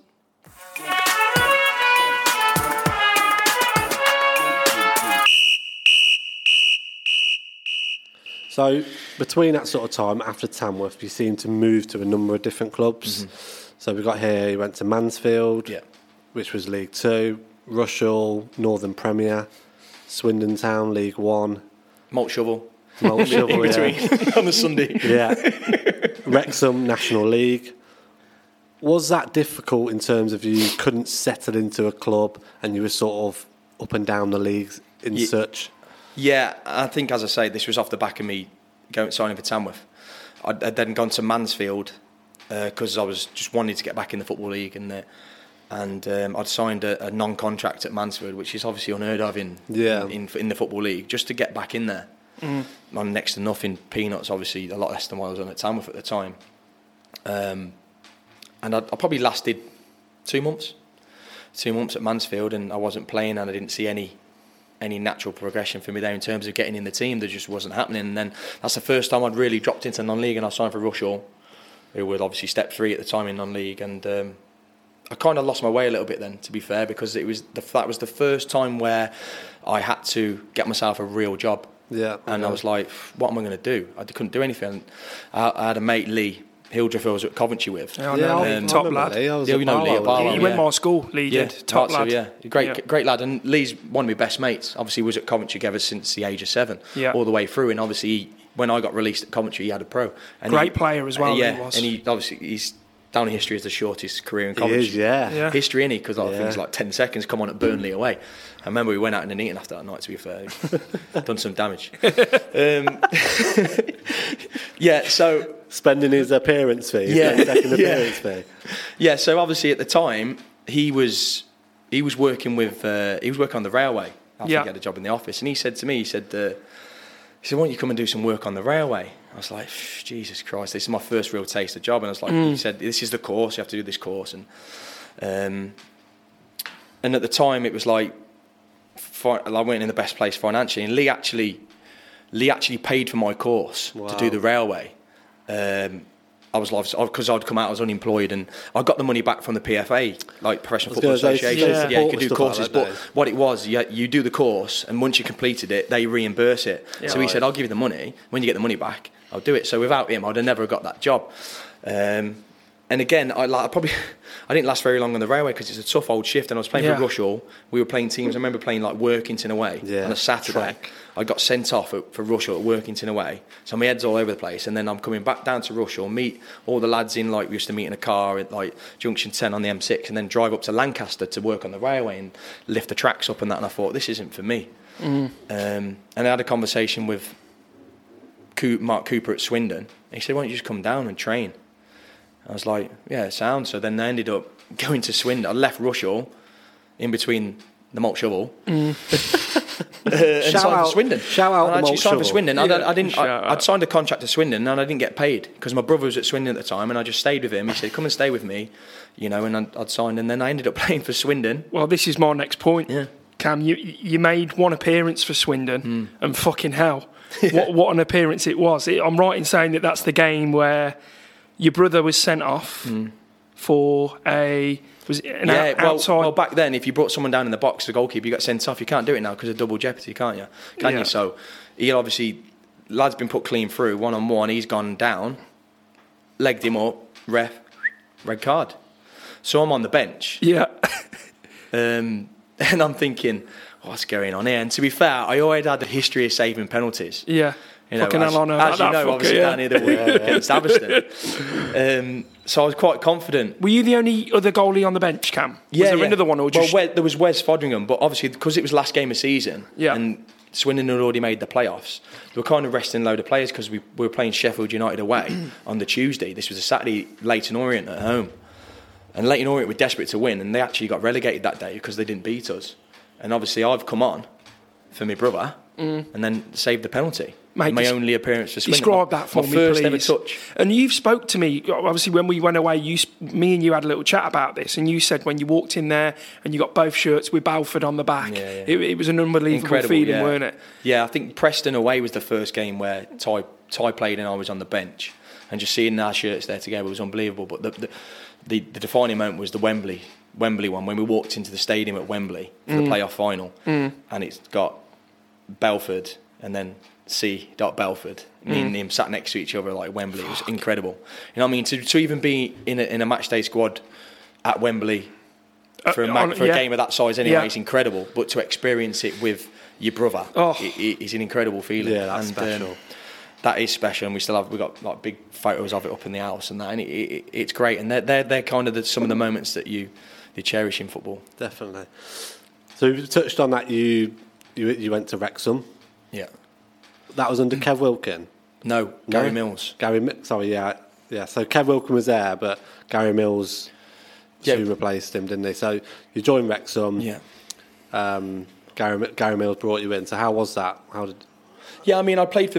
I'd, I'd been around Millsy anyway, and um, I think no, he was obviously Tamworth manager. My dad was his goalie coach at Tamworth, and uh, in between my days off when I used to be at Bury, I used to go and train with Tamworth because they were full time back then. I used to have my days off. I used to go and train with Tamworth. I used to come back to Neaton and, and I used to go in with my dad and train with Tamworth. So I was trying always trying to get a bit of extra in, and then I built up quite a good relationship with Millsy. To be fair. Um, and he, then he took over at Wrexham. Obviously, I was at Swindon, um, and then he just he, he he rang me up and said, "You you know I'm going in at Wrexham. Will you come in?" Because he tried to sign me previously at Tamworth when I was going to sign for Kettering, uh, as I spoke about previously, and. Um, I said, yeah, definitely. He said, it's an unbelievable club. And, and to be fair, it is an unbelievable club. And I probably, and it's probably the only club I've played for where I probably didn't do myself any justice in terms of my performances. That's that's probably the, the only club I've, I've been at where I didn't perform as, as well as I thought I could. What do you I think? don't know that what I don't know why that Can't was. put your finger on it. I do I do kind of know why that was, and that was because Millsy Millsy was from the old school. He was like your Brian Clough. Obviously, he played in. He'd, he's a Champions League winner. He's won the European Cup final for, for Nottingham Forest mm. under Brian Clough. So he kind of modelled himself on Brian Clough. Like his training sessions were unorthodox. We used, sometimes we used to turn up at training. and He used to say, "Right, lads, let's run around that. Like jump, jump over that fence. You go and walk around that cow field, or go and run and touch that tree over there. Come back. Right, you're, done, you're done, lads." Or he'd say, "Like tomorrow we're going to be in at like two o'clock in the afternoon." There was no real structure to your day, and there was there, there started to be like a big drinking culture at Wrexham in the year I was there, and I got myself. You know, I, Yeah. I've always been A lad's loved a lad. good drink, and Yeah, I've always yeah, been a lad. I've always been the life and soul of a party, and I've Yeah. I'm very hard for me to say no to anything in terms of being out with the lads or anything that I thought was, you know, living in the moment kind of Yeah, thing. You know what I mean? I can't say no to anything. You know what I mean? Lead see me doing the splits in the middle of Albufeira. You know what I mean? Unbelievable, by the way. and you did it at your brother's wedding. oh yeah, I forgot about that. Unbelievable. Class. but like you know, just I just I just couldn't do it, and I think I got myself caught up into that too much. You know what I mean? And I think it's easily done. though, yeah, Cam. yeah. I do. it was just because there was that many lads, and we are all like, some of them lads were staying away, and they'd, they'd have a house in Wrexham where the lads who weren't local to Mm. the area or Manchester based, like because obviously North Wales is only an hour from Manchester, and I was living in Manchester. So all the other lads that were coming from afar or different, like London, we signed lads from there, We were living in a house together, and it was absolute carnage. Yeah. To be fair, there was nights out all the time. We like out in Chester, which was a local place, and Wrexham, like every weekend, weeknights, and I think Millsy kind of because Millsy loved to drink himself. We used to do like our, Mi- Millsy's Millsy's known for on Fridays. He used to we used to so all the away trips from Wrexham were all overnight stays Yeah. because obviously the, the distance and that. So we used to travel down on a Friday, train in Northampton, and go to his local pub. He's from Northampton. We used to go to the Bull's Head in Northampton, and they used to have like game of darts, skittles, pool. Like killer and that, there used to be like sausage chips and everything. It's like proper Really? old school. And lads, you say, lads, if you want a beer, have a beer. You should have a beer. And I remember one. I remember one uh, one one weekend. It was my birthday weekend on the Friday. It's my birthday on the Friday in October, and we are playing Woking away. Um, and he- said, "For your birthday, no, it's your birthday. Everyone's got to have a drink. Like it's Cam's birthday." And like, I got on really well with Millsy. Like he was, um, and probably up until that point where that was the turning point for me. Where he, then he left me out the team after this because of the, what I've escalated on the back of this. And um, I was absolutely bladdered, Right. like bladdered. And um, this is the only one time I've ever had a drink on a Friday. Normally, I'm a proper professional. I never touch a drink in the week ever, Yeah. ever. Still to this day, I don't touch a drink. Saturday weekends, I'll have a, I'll have a good go and make up for it. Yeah. Um, but Friday, never ever touch a drop. Eat properly on a Yeah. Friday. Never no, because I feel in my head if I do, if I eat the wrong thing or I drink That's this, it, yeah. I'm done on a Saturday. I'm Sort not in of the superstition. Mm. Yeah, I'm, I'm not in the right frame of mind to play. So this Friday, I just got carried away. It's my birthday. Lads are like, "You're buying your drinks." All the lads are having a few drinks. There's How old were you, Cam, at that? What birthday was it? Can you remember? It's got to be twenty six, maybe twenty seven. Still young then, mate. You know what I mean? Oh, so yeah, still, easy mate, young, to naive in yeah, football. Yeah. And because I think because of going back to all my mates when I said about they were going to college and university and doing the party scene and that, and I was dedicated to football, I kind of missed out on all that kind Yeah. of thing. Although I did get involved now and again, I kind of missed out on that. And I did it my own my own little bit through football. So my football uh, circles was my drinking circles. You know what I mean? In in that, in that respect. So yeah, I got absolutely bladdered and. The, the mad thing was that we played Woking away on the next day and we won 1 0 and I kept a clean sheet and I thought, oh my God, how have I just done this? I remember the ball coming in to me I remember the warm up actually. I was trying to catch volleys. I literally couldn't see the ball. Wow. It was that bad. Honestly, I felt so ashamed of myself, and I'm thinking, I'm going to. Do so I don't know what I'm going to do. It. And the ball come into me. I caught one ball, went to throw it, threw it straight to the left winger, and he's like threw on goal. I'm thinking this is going to be a long day. This today. Yeah. Oh, But in the end, we won one 0 and I was like, Apps, I don't know how we, how we got away with it. I do not know, but yeah, I think after the back of that, Millsy wasn't too happy with me, and then he called Yeah. called me into the office, and there's a couple of other lads that, that had got involved in it. Because once we got down to the hotel at Woking, assistant manager Darren Caskey had said to us, "Listen, lads, you can have one more drink, and then off you get. Like have some food because you have like your night meal before the Yeah. the game. So have another drink." And then get off. So we'd had a drink, and then we was like, I was on my phone, like googling the nearest like bar, restaurant, or club or whatever. Yeah. Like booked like a booth in Woking city centre. We, we didn't go to the end, but we found a pub up the road. Yeah. Um, there were like four of us, or four or five of us, and then uh, we just carried on drinking until about two, three in the morning. I remember like getting back to the hotel and sausage rolling through the reception. It's like, that's how bad it was. That's how bad it was. Like, and honestly, it was carnage. But I think after that, obviously, he got Millsy got wind of that, and then um, called us into the office, and that was the end of me at Wrexham. Really. Is that is that how the move to Stranraer come about then? Yeah, again, obviously, I wasn't playing. I played the odd game back in the team at Wrexham. He'd brought someone else in on, on loan. Uh, I played the odd odd game, and he'd, he'd frozen me out. Really, I weren't even training with the lads then.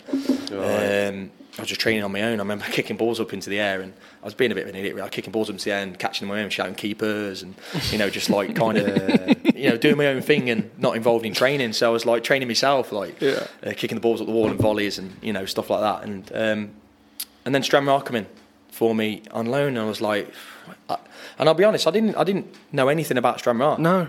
No. But because it was just, it was going to be a new adventure to me, I was like, yeah, do you know what? Sod it, I'll do it. And I went on loan, and you know, I spent two and a half years there, which was incredible. So you know when obviously moving on to your career at Stranraer in Scotland now, just one thing that I wanted to ask you, Cam. All them clubs that you played for previous before moving to Stranraer, were you always based in one place, or were you moving around, or No, I'd been, I'd when I moved from uh, from Nuneaton, when I signed for Bury, I'd moved to Bury, Right. uh, and then I was kind of always based around like the Manchester area. I'd moved from like Cheshire, Yeah. Cheshire area, Yeah. Um, and then obviously up until then, yeah, I no, yeah, and then I moved back. Sorry, when I was at um, when I signed for Tamworth, I moved back this Yeah. way. Moved back to to Arley, where I'd had a house. I, I bought a house while I was at Bury, and then. Uh, and then I moved down to Swindon, and then I sold the house, and that's when I moved up to Wrexham, right? just and then back to like Cheshire area. Yeah, Good. So, do you think it was uh, difficult then moving up to Stranraer, and like what what did you have to sacrifice moving up there?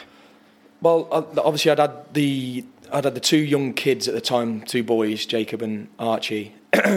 Characters as well. Oh yeah, Shock. proper, yeah, they, Shock. They are chaos. I don't know where they get it from. to be fair.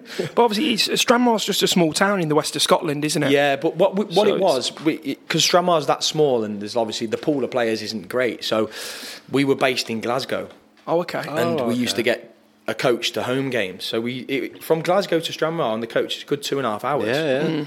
So um, if you imagine Stranraer, right, you go up to Carlisle, yeah. Gretna, and you turn left, and you go all the way along the coast to the corner. It's literally closer to like Belfast, where they they get the the the, uh, the ferry Mm. from Stranraer over to Ireland. That's where that's the closest point. So we were based in Glasgow, and obviously all the training was in Glasgow. All the players are from Glasgow, and then we, we were just uh, on the coach to home games. So coach to home games, and we were driving to most of the away games because it's Glasgow based, or coach coach further up. But the, I mean, in terms of I mean, the standard of football that we played in League One, Scottish League One, and the first year I went there, we actually lost in the playoffs to Ayr to go up to the Championship, and it was, it, you know, from there it was like an unbelievable experience, and I experienced some some great places and some great stadiums, which obviously I'll touch on. But um, I'd, I'd say I'd, I'd liken the standard of the league I was in there to probably about bottom half of the National League, probably top of Conference North, really, give or take. I mean, there's, there's there's teams in obviously the Championship that I think the, the Premier League. There's teams in the Premier League that probably wouldn't do well in League Two in Scotland, in, in my opinion. You've got obviously got your Rangers and Celtic, Aberdeen to an extent, Hearts are okay, Hearts, aren't yeah. they? Yeah. but they'd be Championship. They're probably them them type of sides are probably lower league Championship, really. How good's he, by the way, Cookie? We can literally just he just goes on to the next I know, one. yeah, doesn't he? this Our next uh, point, you're literally, it's brilliant. like, you can see my piece of paper, Cam. Hit my first rodeo. Like, So, so in terms of, you said it wasn't a difficult decision. It wasn't a difficult decision to go to Stranraer because you were like, it's a great opportunity, a new challenge, a new place to see, Yeah. and that. Did they? Um, was it? Did they? Did they? Did, they look after you? Was it? uh, Was Yeah. it an easy sort of thing to go? Yeah, like I'm Yeah, up for this. so they, when- did they sell it to you to go? Come and play here, and you're like, yeah, I'm on board with that sort of thing. Yeah, so when I first moved up, um, because of the distance, and obviously I was based in, in Manchester, they said, well, we come up. Uh, the manager at the time was Brian Reid, who, who was actually Nuneaton manager. Oh, really? yeah, I remember. Yeah, when yeah. Steven Pressley was manager at Yeah. Coventry, Yeah. it's his mate, it's his best mate, and obviously he'd had him in at Coventry, Yeah, and then yeah. the Nuneaton job come up, and he got the Nuneaton job, Brian Yeah. Reid, brief, remember that, briefly. yeah. Um, so obviously he knew of me because obviously Nuneaton and Tamworth, Yeah. and I think that was around about that time when I was at Tamworth. So uh, that come up, and he said to me, "Listen, we need a goalkeeper. Um, come up. You can train Thursdays, play Saturday. And there's never any midweek games in, in Scotland. In, in the, 'Cause the in league's that leagues. small, yeah, you sort of- yeah, yeah. because the league's that small, you play each other three, four times maybe. Jesus. Um, there's no Tuesday night games, so we said, listen, no Tuesdays. Don't have to train Tuesdays. Come up Thursday. Drive up on a Thursday. We'll put you in a hotel Thursday, Friday. Stay uh, Saturday, and then go back down. And that sound. That's what I did from. I think it was January because obviously the transfer windows in Scotland you can only sign people in the transfer because it's obviously f- Scottish Football Yeah. League, so it's the same as England. You have your transfer windows. uh, I did that from January till till the end of the season. Um, but they they looked after me, and then when I signed permanently, to be fair, they, we come up with a deal where they contributed. Uh, they obviously I had my wage, and then they contributed towards my living as well, so my rent. That's superb, that is. They really looked after me, and to be fair, in terms of that, it, it, they I've met some really really good people there, some real good football people, and some real people that um, really took care of me and looked after. And I, I made a lot of friends for life at the club. There, I still speak to the chairman there regularly. Um, I think he's trying to get me back up there to play a couple of games. I think I'm about four games short of 100 for Stranraer. Really? what What was the fan base like, Cam? How many people were you No, getting? it wasn't a massive fan base, mate. I mean, No. we when we, we this season we done well and we lost in the playoff final. Um, we were probably getting 800, 900, something like that. But Mm. it's it is a small little village, really. So for them to get them crowds are massive. Mm. I mean, we played. I think the, the game we played Ayr. That Ayr's their local derby. Ayr United, who are in the championship now, and they think they've done well this year. Um, and that even I say it's local derby, mate. That's still forty miles away. Jeez. That's the nearest club. You know what I mean? And I think there's Queen of the South who's just further down towards like Dumfries and, and Stranraer and then Carlisle, as if you go back that way. But um, think there's a good crowd. There's a good like five thousand or something like that at Ayr. Um, so we took a few that day, but the, the fan base wasn't massive. Scottish people are class as well, though, ain't Brilliant. they? Passionate, Yeah, so passionate. Absolutely love the football. Yeah. Love their drinking and love the football. So I, I fit, I Fit right perfectly. Thought this is my dream move. But as I say, when I moved up, obviously when I went on loan, I was staying in a hotel. I'd had the kid. uh, The kids were still in Manchester with the with their mum, and um, we they were coming up now and again. And then uh, eventually, when I signed permanently, we, the family moved up together, and we stayed there for, for two years until I was expe- until we expected the the youngest Bella, the youngest Yeah. girl, and we moved back to England and Forest Green. Yeah, yeah. So, good time in Scotland though.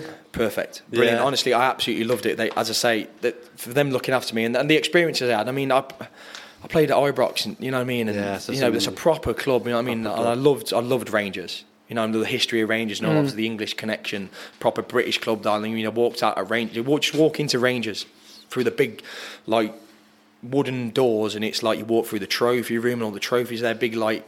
It's proper old school in there. Mm. Like the changing rooms are old school still. It's like Yeah. the history in that stadium is unbelievable. And you walk out, and the you know, the singing the songs and the the flags are flying, the British flags, and you know, there's I think there's it was in the cup. I think there was like thirty three thousand there. The, that Wow. game, it was Christ, unbelievable, unbelievable. That's crazy. But I didn't like them big games. I used to thrive on as well. Like I didn't, hmm. I never used to be nervous at them big games because I loved the big occasion. And I'll be honest with you, I was more nervous, and this sounds crazy, for the game I played for Hinckley against Atherstone down here. And I was because there was the expectation on me going.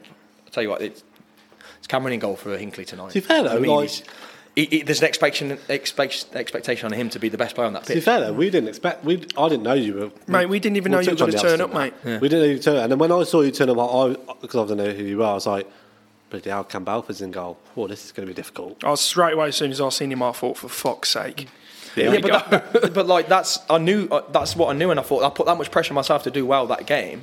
But I always found throughout my career, if I put if I was under more pressure, I actually played better. The mm. games where I felt it was comfortable or easy, I didn't play as well because I always played and always I was always on the edge as a goalkeeper. I do things that probably put myself in positions to make mistakes. Yeah. But that's the way I've always been as a goalkeeper. You know mm. what I mean? Whether I've you know took a few extra touches or tried to play a pass or done something a little bit different to you know just to keep myself in the game mentally and just the way I was as a goalkeeper. Hmm. Yeah, so like, so you touched on you left Scotland, came back to England, joined Forest Green Rovers Yeah. in League Two, and then Chorley Town. Hmm. But the moves didn't quite work out, did they? No, the, I mean the Forest Green one was the, again. There was a few issues at Stranraer towards in the January of that season in terms of the money being cut. so they were trying yeah. to offload a few players, a few of the like the bigger name players or the, the better players, and trying to get a few lads sold or I'd say the higher earners. Yeah. And then I obviously it's January, and then obviously January aligns with the English Football League as well. Um, and obviously I knew Coops, who was manager at, and Scott Lindsey, who's now manager at Crawley, who's my dad's assistant manager at Tamworth. Um, and I knew them anyway. And I'd had the conversation with Scott about, oh, no, Steve Hale, it was the goalkeeping coach who's now at Crawley as well now. Uh, and he said they were looking for another keeper. Had the lad Brad Collins, who was on loan from Chelsea at the time. I think he's at Barnsley now. Um, and they only had him. And they said, "What do you want to do? You want to come in?" And we and we spent the whole of January trying to sort out the move because the ins and outs and like the transfer window and the, the international clearance from Scotland to England is ridiculous. Um, yeah, and obviously the reasoning behind that was financial and the fact that I was we were expecting another Yeah, so wanted to child, so we back to wanted to back, back to England and kind of form a base, and then we moved back to the Midlands, and there was a few lads driving from the Midlands, so it made it easier in terms of signing for Forest Green. Um, but again, that was that wasn't. I kind of knew I wasn't going there to play, so it was only from then till the end of the season. I was going to say, is your only club you didn't make an appearance? Isn't I played, yeah, I played you- two did- games. oh, yeah, two I- I actually played the game we stayed up that year in League Two. We played Yeovil away, um, and Brad, I think, got knocked out. Okay. Um, so I probably played in the, in the two most important games, in fairness, because I come on, we kept a clean sheet. I think it was nil nil, and that kept us up. That point kept us up. Right. Uh, We we had secured safety that day, and then the game after was Luton away, and they were lifting the trophy uh, uh, for League Two. So I played in probably the two best games out of out the Forest Green season that season. That's class. Um, but yeah, and then obviously I could have stayed at Forest Green and, and been number two slash number three and been in Yeah. around it. But I think I was probably thirty, maybe if I can think back, probably thirty. Yeah, uh, for 29, 30. Um, and I just wanted to carry on playing. As I said, I could, um, I, could, I probably, probably could have still been at Forest Green now, sat on the bench, Yeah. being number three, But like sit on the bench now and again, start- training ground goalkeeper, um, and had an easy life being full time. But I didn't want to do it. Yeah. No. Um, So, so then after that, Cam, you landed at Nuneaton Borough in 2018. Your local club uh, came in under Nicky Eadie. Mm-hmm. How was that? Well, obviously, the, the thought of signing for Nuneaton was massive, mm. massive thing for me. Being a Nuneaton lad, I thought this is it. You know I mean, this is my chance because I always, because I, I always used to look at, obviously look out for the Nuneaton results. I still do now, and being from Nuneaton, it's there's a massive thing about being a Nuneaton lad and Yeah. the football club and the Nuneaton Borough is the life and soul. Everybody loves the Nuneaton Borough. Mm.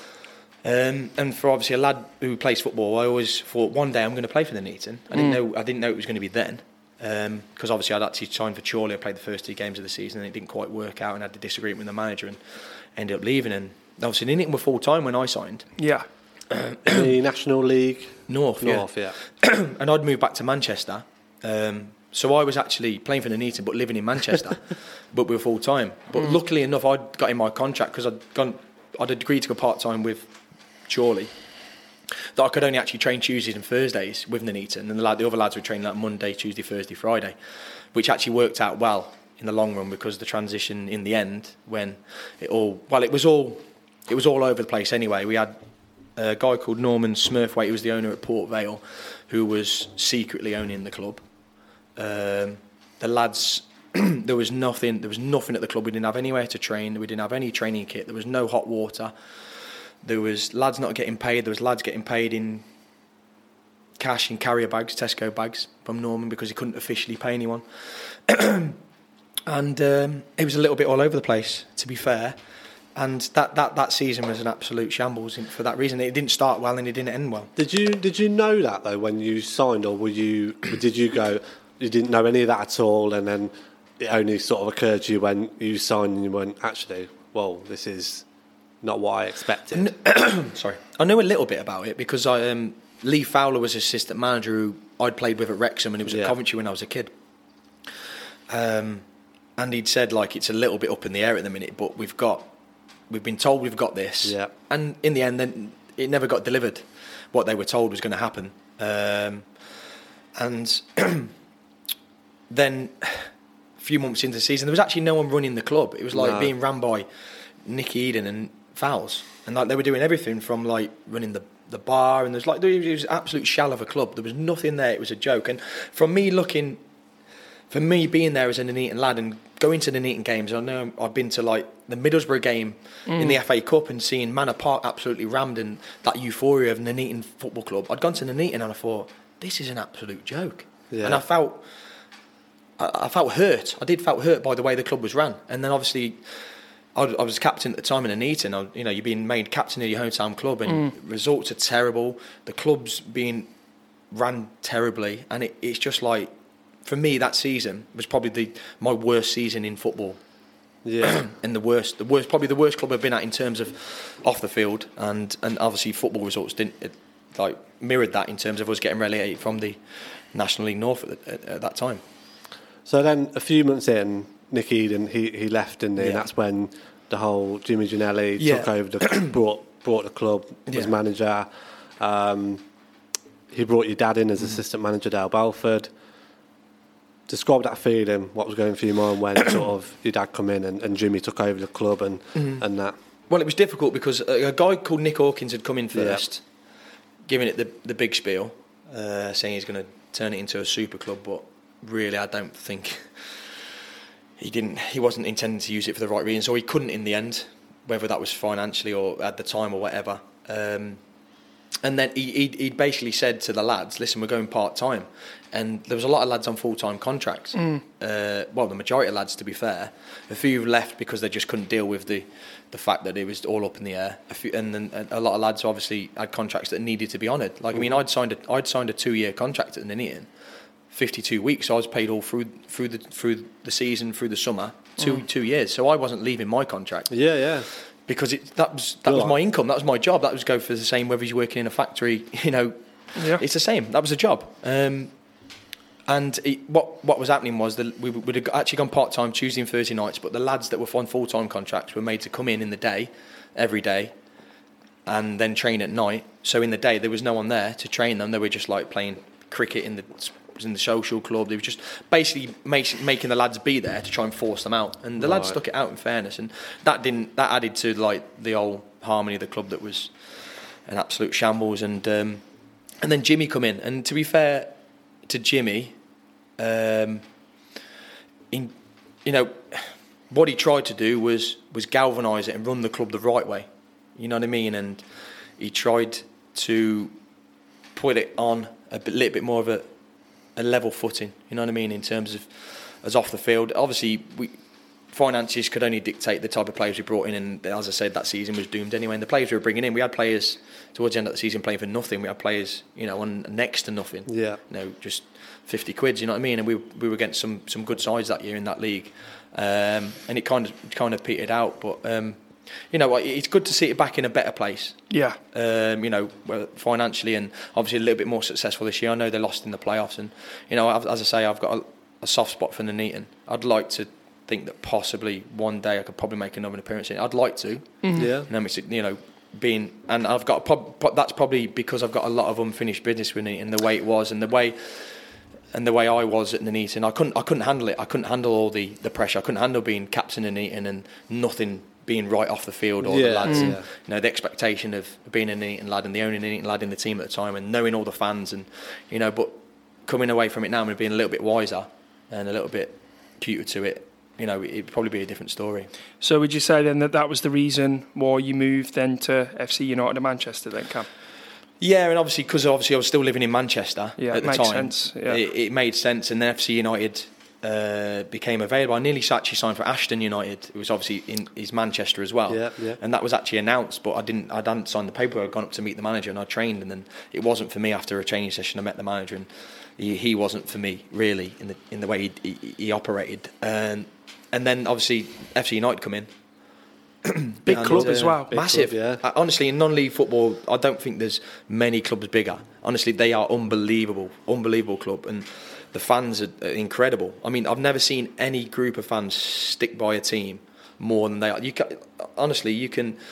Like I'm, I remember making one mistake. It might have been Basford away, and I think it's it, it went viral where the lads headed it and it's bounced and gone over my yeah, head. I think I remember mm. seeing that. Yeah. Yeah. Yeah. And they made a point of singing me my own song for the next game.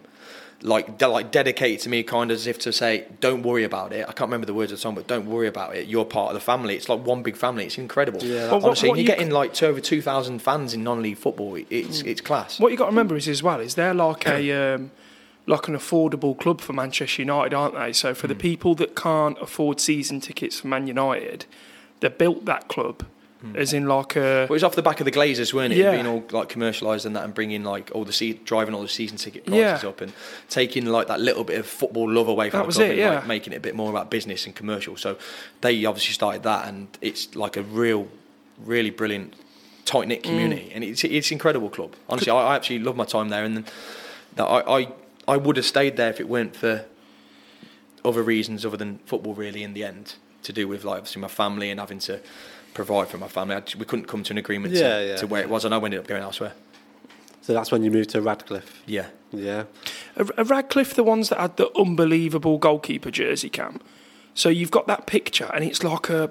I can't explain what's on it, but it's the best looking goalie T-shirt I've The- ever seen. The yellow one Which with one? like. No, it's got like, it looks it looks like a dragon, but it's not a Ah, dragon. it's like a yeah, it was like a like Ed Hardy type of looking Yeah, shirt. is yeah, that yeah, yeah. Radcliffe? Yeah, it's Radcliffe black. Yeah. all black. Yeah, yeah. Well, the the the the, uh, the chairman there. Uh, was was hot on all that. He loved all his like kit Did he? designs. Like he'd come to me and say, like, "What do you reckon to this, this, and that?" And I love a, I love a quirky goalie Yeah. kit. You know what I mean? No, uh, proper out there. Um, but they, they were brilliant like that. And to be fair, I, I had a good time at, at Radcliffe, and I'd signed for again Lee Fowler. Lee Fowler, yeah. who was obviously manager, and I knew Fowles well, and you know, drinking relationship. buddies, and we got a few few stories, and obviously he was part of a few of the few of the stories at Wrexham. Yeah. um, uh, yeah. So I signed for him, and he uh, it didn't really work out for Fowles, to be fair, and he, he's. He's probably, I'd I'd say he's probably one of the best coaches I've worked for. In fairness, in football, Fowles, he's unbelievable.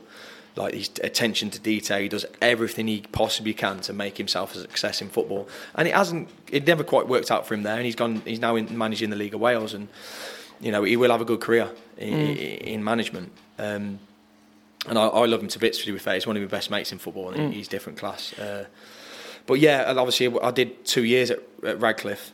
And was it your first season, Come that it was COVID? You moved over there.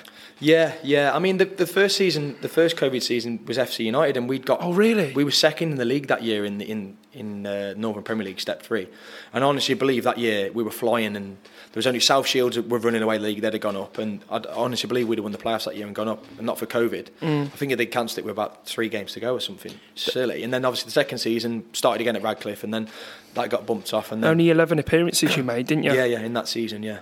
So how, difficult did you find COVID and, and being in football at that time? Yeah, it was. I mean, it was tough. Obviously, it was tough for everyone. Obviously, Yeah. in terms of the Mental world. There's obviously health a lot yeah. of stuff, more stuff going on than football at the time. Um, but obviously for me it was difficult in terms of not having that football. Yeah. Because that's all I'd ever known. Yeah, for Exactly, yeah. Years and years and years. Um, and I found that difficult. You know, you do your, lo- your own little like Zoom, Zoom meetings, and Yeah. you try and have little chats, and you have little Yeah. get-togethers, little quizzes, and bits and bobs, and you keep yourselves ticking over that way. But in terms of football and contact with football, it was it was difficult. Yeah.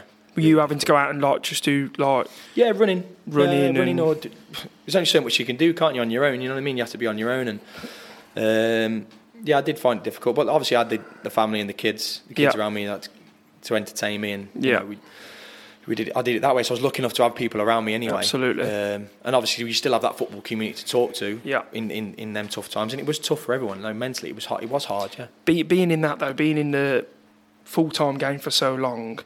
I suppose it was just like bewildering for you because you you weren't used to it, and it's obviously come out of nowhere, hasn't it? Yeah. You know, sometimes with these part time clubs, you can sort of you're still working your, your normal jobs, and you're doing your football on a weekend, maybe training once or twice a week. But for you, it was just football, football, football, yeah. wasn't it? And when Yeah, that's took away from you, mm. I suppose it, it's yeah, really difficult. Yeah it, was, yeah, it was hard, mate. It was hard, but obviously there's a lot. As I say, there's a lot bigger things than football going Yeah, on in the world course, at the time. yeah, so yeah. you can you can kind of sit back and, and go, do you know what? It's not so bad that I'm missing football for this period. Maybe it'll do me good to have a little break. Mm. Yeah. but it was difficult in the sense that I thought I'm getting older now. How long is this going to last for? Am I going to? Am I, I'm going to miss it a, a good season of football. You know what I mean? I'm not gonna, never going to get this season back. How will it Um, affect you not playing for so yeah, long? Sort of and then you think, do you know what? You kind of slip into the mode of, is it even worth going back to football? Because Really? it stopped. It was stop start, weren't it? Yeah, you thought we were was. going to go again, and it stopped again. You're thinking, come on. That's no, how I felt. Yeah, and I, I, you know, well, you'd been off for that long, then months and months, and you're thinking, you know, what, I'm actually getting comfortable here, just working my job. I was, I was then working in schools yeah, um, uh, alongside like um, to do with like social, emotional, mental health Yeah. issues in schools and that. So I was Yeah. doing that. Um, And it does. And- I, I can back you up on that because I did exactly this. Well, I'm still doing exactly Yeah. the same now. And I was in schools all the time. yeah, yeah. Just working with the key worker kids, wasn't Well, it? Well, that's it. Yeah. So you had yeah, you just had the key workers, or the vulnerable kids. That Yeah. had to be because obviously the the school, the SEN schools that I work in was you have your you have your more vulnerable kids Mm. that have to have to be in school. They need that. So we were, I was still working. Keeps you going, at the doesn't time, it? and It kept me that, going. That kept me going. Yeah. Um, although it was a different way of of teaching and being around the kids, but Mm. it, obviously I had that, and then I thought, do you know what? The football then become a little bit less of a priority Mm. because you in them times, them dark times, you think about your family and them Yeah. being safe, and then you think, I've got my job, Mm. so football's not really the be all and end all anymore. And that, I think that's when I started to switch over from the importance of football or the priority of football in my life at That's that point. massive point, yeah. Yeah, when it kind of flipped over, and I thought, Yeah. I'm getting older. I need to make my own career in a different path, so away from football, and that's why I've gone down like that mental health and social emotional behaviours route, and, and worked in schools, and then worked as I do now as in mental health and well-being as a practitioner. Yeah, which is brilliant, brilliant, brilliant stuff. Yeah, brilliant stuff. Hats off to you. So then you moved to Stafford Rangers Mm-hmm. after Radcliffe. Was that a linking up again with your dad?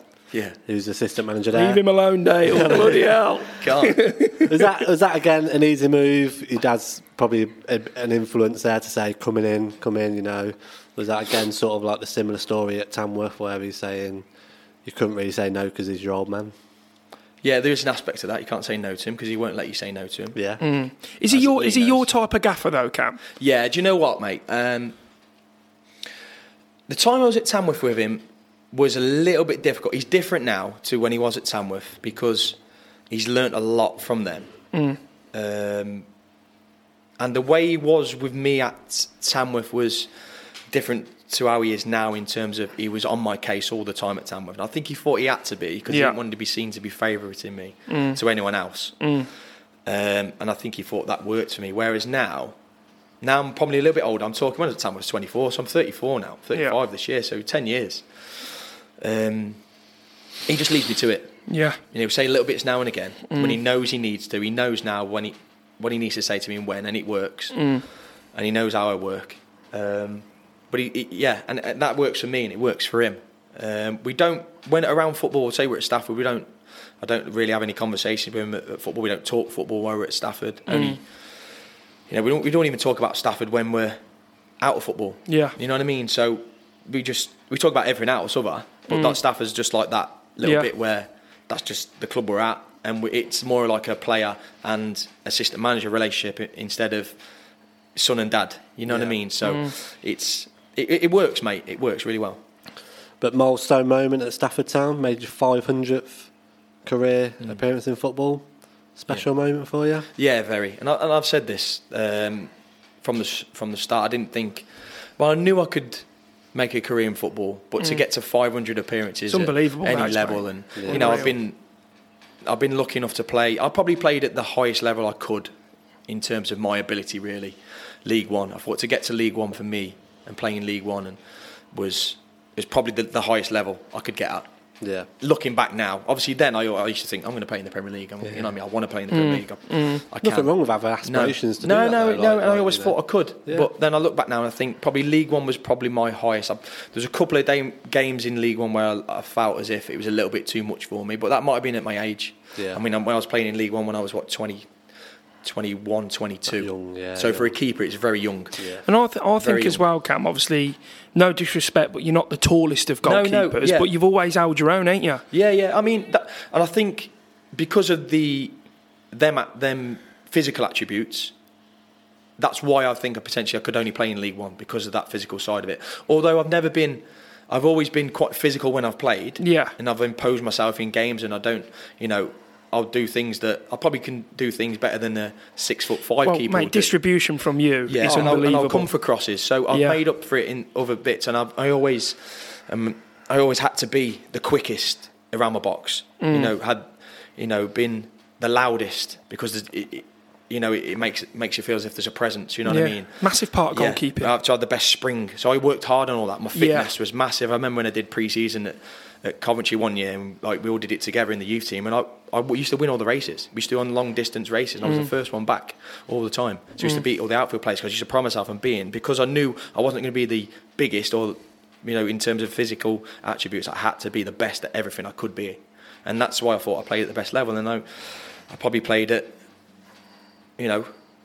League, I say played League One, League Two, National League, Conference North, and, and Step Three. So the league just finished with Stafford, Mm. Mid-table finish. Yeah. Uh, you made 47 appearances. So did you feel it was a good season for you personally?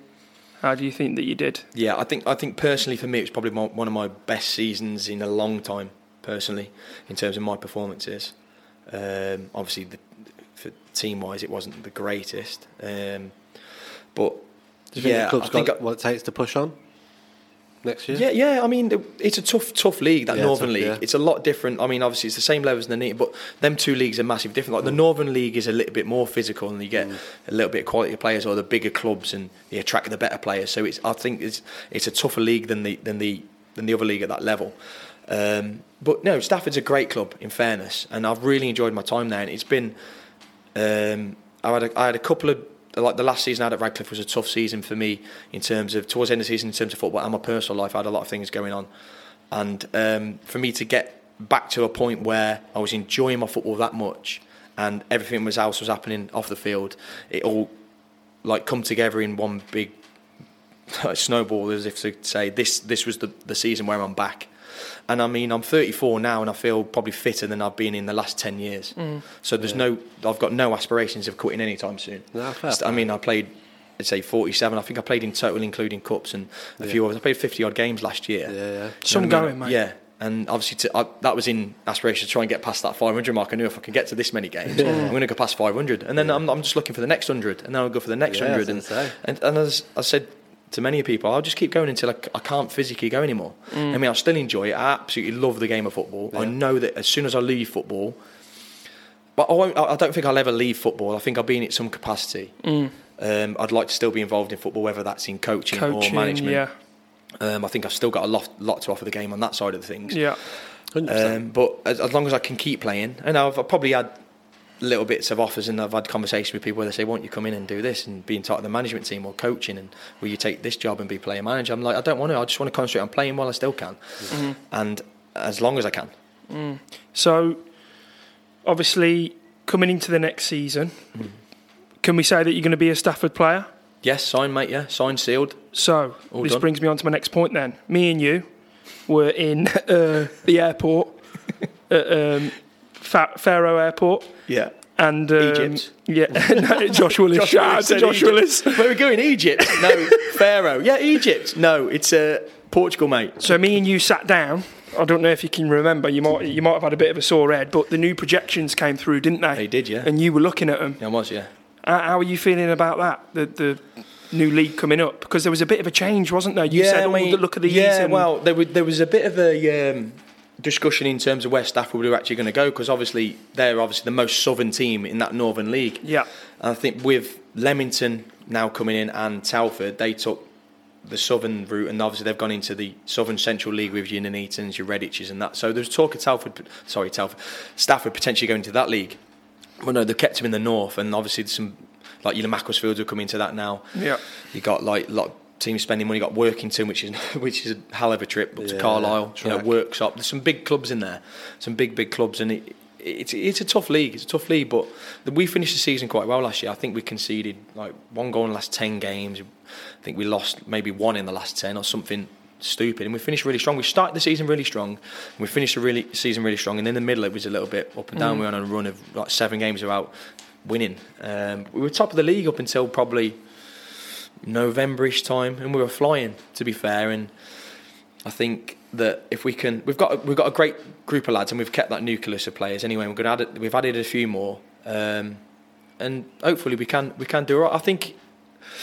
uh, Obviously, for a club of the size of Stafford, well, it's a big club in non-league football. They're a good following when you're doing well. You get well over a thousand fans, but for like resources in terms competing with resources in terms of the other other clubs, they're, they're miles behind. And we probably finish where our resource or our budget probably dictated in that level of football. Yeah. But um, there's no reason why the players we've got we can't kick on potentially next year and hopefully make the playoffs. Who, who would you say one to watch is next year for for Stafford then, mate? Well, Macclesfields. Oh, in our play, in our sorry, in our yeah, team, Yeah, in your team. we've got a good lad, Joe Willis, who we signed from Walsall. Okay. Um, yeah, I think he played a few games at Leamington, Redditch as well on loan, potentially when he was at Walsall. Yeah. Um, I really like him. Got bags of potential. Yeah. He, um, we play we play a certain way of football, certain brand of football, and it's a little bit physical and it's a little bit more direct. Yeah. We have a big long throw that Yeah. gets thrown in from halfway into the box. Yeah. We put teams under pressure. and We're playing teams half then in their half. Um, so he, he was a little bit more of a footballer, technical, and he bought into that towards the end of the season. He was flying, to be fair. So I think it, there's the, there's Joe Willis and there's a lad called uh, Ethan Stewart as well, centre half, who I think he played for the Neat as well, maybe on loan from Notts Forest, young kid, 21, who's got a real good chance. Yeah. Real good chance. He's probably one of the, I'd say he's probably one of the, the better young players I've played with in non-league football. To be fair, I think if he doesn't, he probably needs another season at Stafford. In all fairness and being truth, talking the truth, I think he needs. He'll probably need to move at the end of next season, and he could probably get a move into the football league. Super. Class, yeah. You've been um, you've been brilliant, Cam. For- really enjoying this conversation. Yeah, like, you know, it's superb, mate. absolutely top class, and I mean, we could go on for probably another hour. Yeah, easy. uh, easy. Um, but we're going to move on to some quick fires. Yes. Treatment twelve. We Hit me. It. Hit me. so we're going to ask some questions. Obviously, give us your best answers, Mm-hmm. and uh, yeah, let's go. You ready, Lee? I'm ready, mate. Best player you've played against? Oh, against Pogba, Pogba. Fabregas, maybe. Na- Name dropping, Mate. I'm sick of these name Hold on. drops every week. Are we talking? Well, we're non-league or what? I- Nah, uh, it could be anyone, mate. Good to throw out Wilshere last Yeah. year. Did he? Yeah. Yeah, name dropping little bastard. uh, yeah, I mean, I'm talking. These are like Cov Academies. days. yeah, or no. Yeah. To be fair, Barry Pogba. We used to play Man United quite a lot in reserves football yeah, and like yeah, cup yeah. games and like Manchester Senior Cup games, and obviously they were coming through like your Pogba's, um, Macheda, and Yeah. them type of players. You know what I mean? So Class. Did he score Pashkam? not that I can remember, mate. No. Happy days. Happy days. Right, next one, mate. Best manager you've played for Oh, and best why? Manager. Um, I enjoyed playing for Alan Knill, who was obviously he's Wales' assistant manager now, and at the time, to be fair, he was manager at Bury, and Chris Wilder was his assistant. Oh, okay. And then they flipped over. Chris Wilder, when Chris Wilder was changed to manager, Knilly then become his assistant, and then they went to Sheffield United and obviously Watford. Um, which they're, they're both there together now. And Knilly was the, the manager that gave me my first starting football and like really looked after me and backed class. me really, you know, and, and kept me at Bury for that long. Um, there's probably Knilly or Paul Sturrock at Southend was unbelievable. You Yeah. know what I mean? Um, he, he just a just like proper witty, knew everything about football. He was like a legend in Scotland for Dundee. I think he played in the when they went on a big European run. Dundee United. Um, he played for them. Um, he was he was brilliant. To be fair, uh, he used to have his lucky waistcoat. When we got to the playoffs uh, with Southend, he, on a run about ten games. He had the same waistcoat on tartan waistcoat. Yeah. He- just a proper character. Proper character. I loved him. To be fair. Super. Best player you've played with, like teammate wise. Again, mate, there's a lot of players. in Yeah. it. You've listed a lot of clubs there. I know. One that sticks out. Who stands out, Cam? Who stands out? In terms of, well, Maybe there's different types of players. I mean, Yeah, there's players there's- that I thought were top top players, and there's players that have been top players that I've Yeah. played with. I mean, when I was at Tamworth, we signed Gavin Mahon, centre midfielder who'd played in like the Premier League for what captain of Watford in the Premier League. Yeah, yeah, you know what I mean? rings. Mm. The QPR captain of QPR, everywhere he's gone, absolute leader. You know, proper proper nice guy. You know what I mean? Couldn't say a bad word about him. Um, again, I, I, I mean, I, I grew up around them old school players like you know your Robert Pages at Coventry, who's now manager at Wales. You know, I played with him at Covent. Crazy. You know, he was captain at Coventry. He was a proper leader, looked after all the younger lads in the squad. You know what I mean? Them type of players, and Yeah. you know, I respected them, and they were probably the players I always looked up to. yeah, nice. I already know the answer to this next one. Yeah. Yeah. Favourite takeaway. Malt shovel. Shout out to the malt shovel at Millsy, by the way. Yeah, absolute legend, unbelievable Hey, pub. be able to get a want sponsor some, off them hey, if you want some good snap, get down the malt shovel. I reckon now I've mentioned them a few times. I reckon I can get a free lunch on a Sunday. I think so too.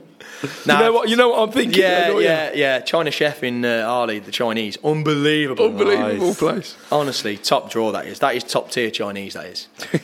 What do you eat before a game?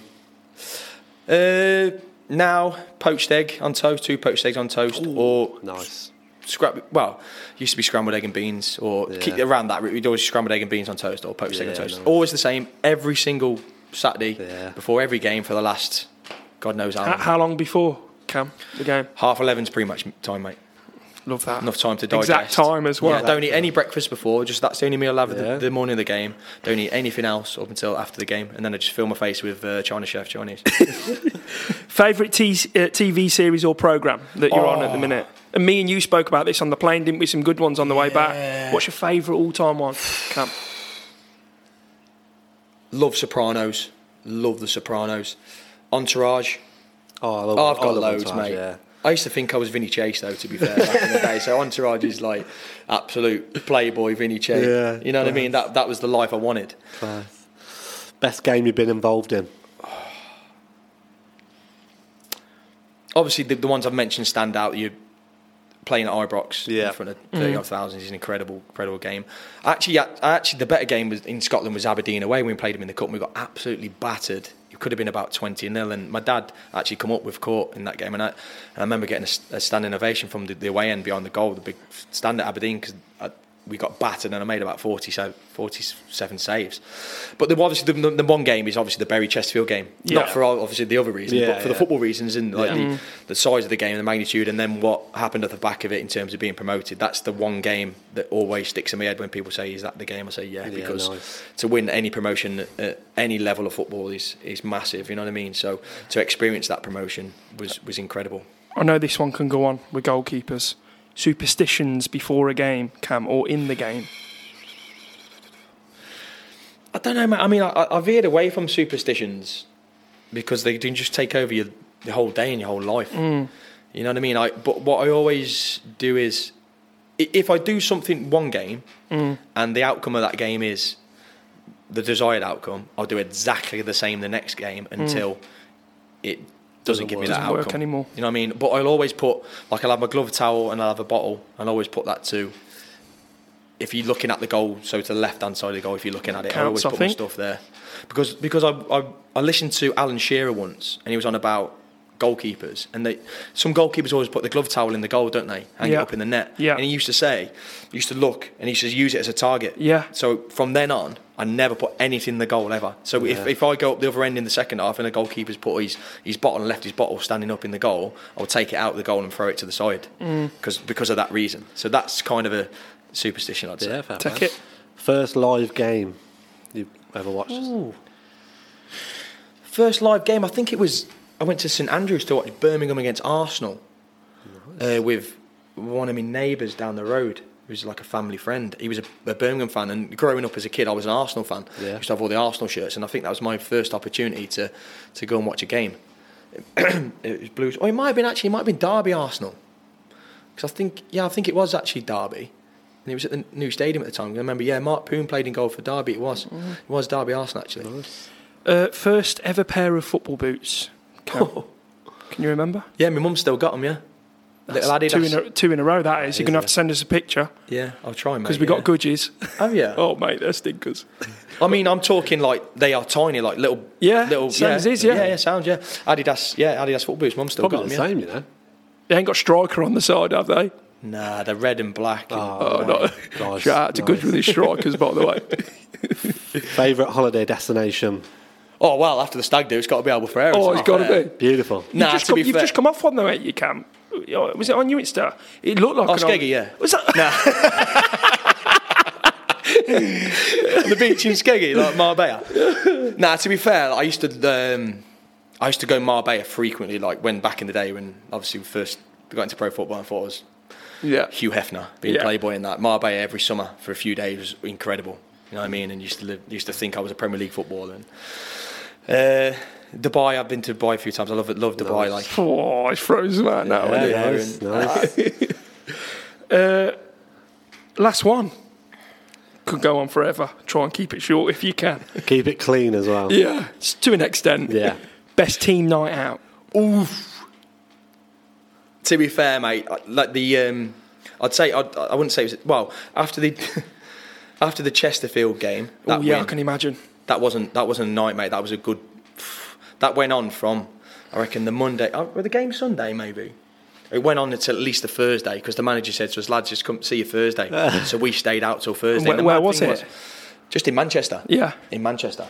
Um, but the whole team was there. It was incredible. Yeah, Like honestly, because the obviously the euphoria of winning and everyone being together. Listen, no one went home for three days. It was just everyone out. Unbelievable. And then, the, the, to be fair, the summer after that, the club paid for us all to go to Marbella as well, and that was equally as unbelievable. Fair to be play. fair. I Superb. think David Bentley just just um, maybe Da- David Bentley who played for Tottenham he just opened a new bar Buddha Beach I think it was called in Marbella yeah and we all just like ascended on there and to be fair Jimmy Bullard was over that year and he got wind of that we we we won promotion he actually picked up the bar tab Really? for, for us that day which What was guy. unbelievable Yeah, what a guy. so what a guy Jimmy Bullard Yeah, Superb. fair play.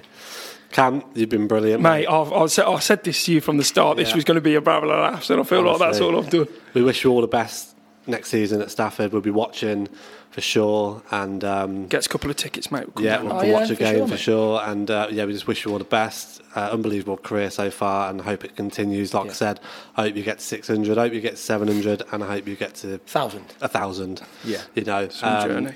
Yeah, so superb, and thank you very much. Yeah, been top class. no thanks guys I really appreciate it thanks for having me on um, and obviously what you're doing here is incredible and just uh, I hope you have as long a career in this as you've as I You have have in football. yeah because it'd be a good one yeah, it would be. That would be a good one. No, I really appreciate it, lads. Thanks for having me on it. I've, I've enjoyed it. And as I said, we could have gone on for, Oh, mate, for another hour or so. we could have. Superb. Well, I Yeah. think that's a wrap. Yeah, top class. Superb. Yeah.